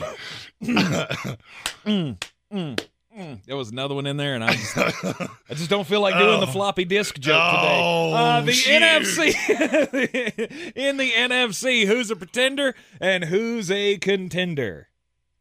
Jeremy, who you got first? Oh, in the NFC, there's one team that I I can't figure you out. I don't know what you are. And, and your quarterback was good yesterday, and I don't think he meant to. The Atlanta Falcons. of course, he didn't mean you had to. Desmond Ridder throwing for 330 yesterday. You are a witch. Mm-hmm. Mm-hmm. 21 to 19. Falcons winning in a walk-off field goal by Younghoe Koo. Well, here's my question. Um, what do we have to do? There's two things about the Atlanta Falcons. A, your coaches need to shave those weird mustaches because it looks like you should not be NFL head coaches. You should be recreational pizza delivery boys in a film that you have to be over 18 years old to watch. Stop doing that! The other I can't understand is why do you keep giving Tyler Allgeier more touches than Bijan Robinson? What does he have to do to make you understand that he is the best player on this team and it's not even kind of close? Mm-hmm. Oh, we're just we're trying not to give him too much too quick. He had two one-handed catches yesterday, one of which went for a touchdown. That I am not sure any other person in this league could have produced, and yet Uh, Aidan somehow Hutchinson can. did you see his one-handed grab? I, I did. it was pretty similar. It was I- I pretty did. similar to Bijan's. Uh, and also, just so you know, I'm not that I live by the credo of no homer. Uh, career interceptions: Aidan Hutchinson four, Sauce Gardner two. Should have had two yesterday, but he couldn't catch it. I, I don't know what to do with Atlanta. I think your defense is good. mm-hmm. Um, I, I, I, I don't I, I don't know where you're at because you, you keep doing this thing where hey we look good one week and then the next week we look like piddle Mm-hmm. and then we look good again and ah you got They- three wins over teams that I don't know that any of them are any good. They are a good-ish, mediocre team. Can they be the seventh seed in the NFC? Yes. I think I there's a long to sh- I think it's a long shot, But I don't because I'm looking at the schedule. You play a lot of bad teams. yeah, they got the Commanders, they got the Vikings, they got the Bucks, they've got uh well the Bucks twice obviously. Um the Panthers, they still got to play them once. They got the Bears. But other than that, there's not another uh, game on there where I go, "Yeah, you're definitely better than that team." Atlanta, I feel like is just a good bad team. Like they're at the top of the rest of the league. They're like at number 17 on the power rankings and they never move from that spot. it's like them and the Pittsburgh. Steelers are just locked into mediocrity. I tend to agree. Both good defenses Mm-hmm. uh, with a very inconsistent quarterbacks. Mm-hmm. So I and will very say, frustrating running game. I will I, I will say playoff contender, but playoff win pretender. Yes. You're not winning a game in the playoffs with no, Desmond Ridder. No, not at all. Uh, And- and I walked away from yesterday going, that's the best game Desmond Ridder will ever play in his life. And I also looked at the Houston Texans defense and went, you're not as good as I thought you were. Mm-hmm. And sometimes that happens. Mm-hmm. But they've beaten the Packers that way. They've beaten the Texans that way, where you had to come back in the fourth quarter to win it on the last possession. And good for you. That's scrappiness, right? That's all the things that we laud uh, Mike Vrabel and his Tennessee Titans for. Just being able to gross out wins. And you can gross out seven to nine of them. Yes. And, and if you get very lucky, that might be enough to make the playoffs. Mm-hmm. Which leads me to the next team, contender, pretender, the New Orleans Saints. Contender. I will say contender. I, I mean, beating one of the worst teams in the league, But you, but you didn't just beat is- them; you beat them to death. I get it. Nobody gets beat like that in the NFL. I get it. I mean, I except for the New York Uh, Giants. The New York Giants make a habit of it. They they have a very specific kind of Yeah. You know where I was headed with that. Uh, they like just get the sin beat out of them. Um, I, I saw a side of the Saints yesterday that I I I that can be the team I thought they were. Mm-hmm. They can be that against New England, but can they be that against good teams? Because we haven't really seen it, right? Well, we uh, the good thing is that you don't have to do that again, but one time for the rest of uh, until the end of October or November, actually, because they play the Texans, Jaguars, Colts, Bears, Vikings, Falcons. I- There are a lot of wins on that schedule. Maybe. Oh, Maybe. Not all of those are givens. I mean, Well, the Texans is not a given. The Jaguars is not a given. Exactly. I would say the And the Bears, the, Colts Vikings, the, the, the Bears and the Vikings is. Bears and the Vikings, I'll agree with you. I don't know. Uh, the- But the Texans, Jaguars, Colts, you come out of that 3 and 0, boom, I'm right back on your side. Okay, I, I I use that poorly. There are a lot of winnable games, not a lot of Yes. layups. Because Yes. nothing in the NFL is layup. Yes. Because we have to be inclusive. uh, just just fair. Uh, New Orleans, I think they are con- uh, a contender, but I feel like, I mean, th- them and Tampa are contenders because I think that division is going to be won by one of them. I I will say New Orleans is going to win that division, and there's a great possibility that there's a wild card between the Bucks and the Falcons. Could Bucks be. didn't play this week, so obviously there's no new information. It's exactly what we said last week. No, and last week you're gonna, I mean, and next week you're gonna see them get stomped by the Detroit Lions, and you're gonna go, oh yeah, they lost to oh a good yeah, team. that's the t- there you are. there there it is. uh my next one, and we I, I've got two more here. Okay. The Los Angeles Rams. I don't know what to do with you. You're a pretender who, uh, I mean, you're trying to masquerade as a contender, but I don't see a path. I don't see a path where this division's getting three teams in to the playoffs. Well, see, that's and that's where my problem is. And I'm looking at games with the Steelers and the Cowboys and uh, all of the other things that you have to do. And look, I, I, you've definitively hit on Puka Nacua, uh, the Cooper Kupp return. You're going to be tough to deal with offensively. Mm-hmm. I think it's time to have a realistic talk about Sean McVay. Not that he's a bad coach, but you get away from the run in a way that I don't understand. And now you've done it in four of your five games this year, and you've lost three of the four that you did it in. Mm-hmm. I, I just I, I almost feel like Sean McVay with with Stafford. He's like a little kid with a toy, and, and all right, you you got to go to bed, Johnny. Like you, you got school in the morning, but I want to play with Aquaman or whatever it is. But but you can't. You, you got to be somewhat balanced because yesterday they moved the ball reasonably well for what two quarters, Mm-hmm. and then Philadelphia just went nope, and we're done. And I look at your defense and just go, you got picked apart. Yeah. If you want to be a competitive team, sure, you got to be balanced. Um, you know, uh, very few teams are like the Buffalo Bills who can't run the football but are still competitive. Look, the, The, the Los Rams- Angeles Rams are not that. Sean McVay is a very good coach. It's just I, I almost feel like you've you've been too successful for too long, and now you think you can outsmart everybody. That game should have been more competitive yesterday than it was. And I put a lot of that right on the right at the feet of McVay. But is it because of the running game? Is it because he gave he's not handing the ball to Kyren Williams? Well, See, Kyren see, Williams has been pretty good. Eh, yeah, I mean, I guess. Oh, watch uh, watch the tape. He's been pretty good. The problem is that he's good for two quarters, and then you need to put him on a milk carton because they completely seem to forget he's on the field. Mm-hmm. And the and, and look, there's a lot of things that were working, but then you became so one dimensional that it was not hard for Philadelphia to just go, "Hey, hellhounds!" Every single play, because they knew heads up they couldn't cover Kupp and Nacua. So how do you deal with that? I'm just going to heat you up Mm-hmm. regularly. And like GG Gambling said, they couldn't get any pressure. If you can get, and this was my fear with them coming into the season, is that if you can get, if you can impede Aaron Donald the way that the 49ers just did with Micah Parsons, they cannot get home. And it's practically impossible to win in the NFL that way. Mm-hmm. And that's just that's that's where they are. Yeah. I think that there's a lot of similarities between them and the Arizona Cardinals. Both have reasons to be optimistic because you're better than we thought you were. I just don't know that it's going to translate into a ton of wins. Mm-hmm. See, Sean McVay ran the ball a lot back in the day when he had a good running back, right? When he when Todd Gurley was there, he he didn't do that. He didn't shy away from the run. It's ever since he hasn't had a running back that you can trust that he's done that. So I I mean, to me, that's the only thing I can think of is why he's not running the ball like he used to.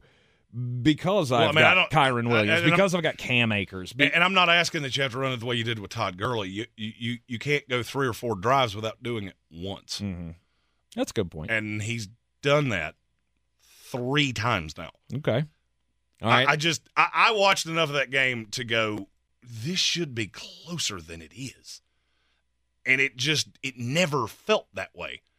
And then when Philadelphia slammed that door, it was like, okay, well, it almost seems like they know your play calls. All right. Do you have another one? I do. All right, we'll get to it after the break. We got to we, we got to take a break here. We'll get it close out with the final one of the NFC contenders or pretenders next. It's the season of back to school, back to work, and back to all the wonderful fun, flavors, and friendships that make fall one of the best times of the year. For us at Ingles, it's the season of festivals, fairs, and favorite dishes. And from football kickoffs to baseball playoffs, from farm fields to soccer fields, we'll be there to help this fall be the best season of the year. Ingles, we're with you every step of the way. The season we've all been waiting for is here. No, not that one. The season of the Big Orange Tent is underway in Western North Carolina. The area's largest selection of Halloween costumes, decorations, and accessories is at the Big Orange Tent at the Asheville Mall. Halloween Express is your one stop shop for adult and child costumes, superheroes, horror icons, inflatable suits. You can find it all under the Big Orange Tent at the Asheville Mall. 10 to 8 Monday through Saturday, 12 to 6 on Sundays. I believe real estate isn't about properties, it's about people. I'm Clarissa Hyatt Zach with eXp Realty, serving all of Western North Carolina. Navigating the home buying and selling journey can feel overwhelming at times, and that's why having an agent who cares about you and your needs is key. I'm a native of Western North Carolina, and I close over a home a week. I'm an expert in the market, pricing my sellers correctly to net you the most money, and working as a skilled negotiator for my buyers. Please give me a call today at 828 774 6343 to set up a complimentary market analysis.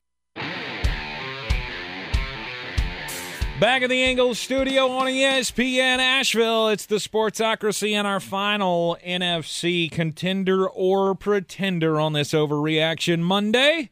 The Minnesota Vikings. Oh, pretender. They're bad. Not even close. And this the reason I wanted to bring this one up is you want to know why I dismiss every time you tell me that teams play with teams? It's the Minnesota Vikings. Mhm. Because you watch them and you go, "Oh, you're bad. You're bad bad." I mean, they were the fifth team that I considered putting in the worst team in the NFL. Your one win is against the Carolina Panthers. You've played 5 one score games. All of them have been close. The problem is you're not any good. Yep. I don't think your coach is any good. And I just look at Minnesota and go, this is a team that needs to be just exploded. Mm-hmm. They already started it in the offseason, and now you need to trade Kirk Cousins. Correct. Correct. There's somebody. There is. I don't know who it is. It's. Not, I don't think it's going to be the Jets. They seem to be fine with a, a cherub boy. Right. But th- this is just. It's not a winning formula. Mm-hmm. It wasn't winning formula La- last year. You were fool's goal last year, and all of it is being. It's bearing itself out now. Yep. And you're gonna keep doing this. Mm-hmm. Wait till they lose by three to the Chicago Bears in Chicago, and then come tell me that this team is anything.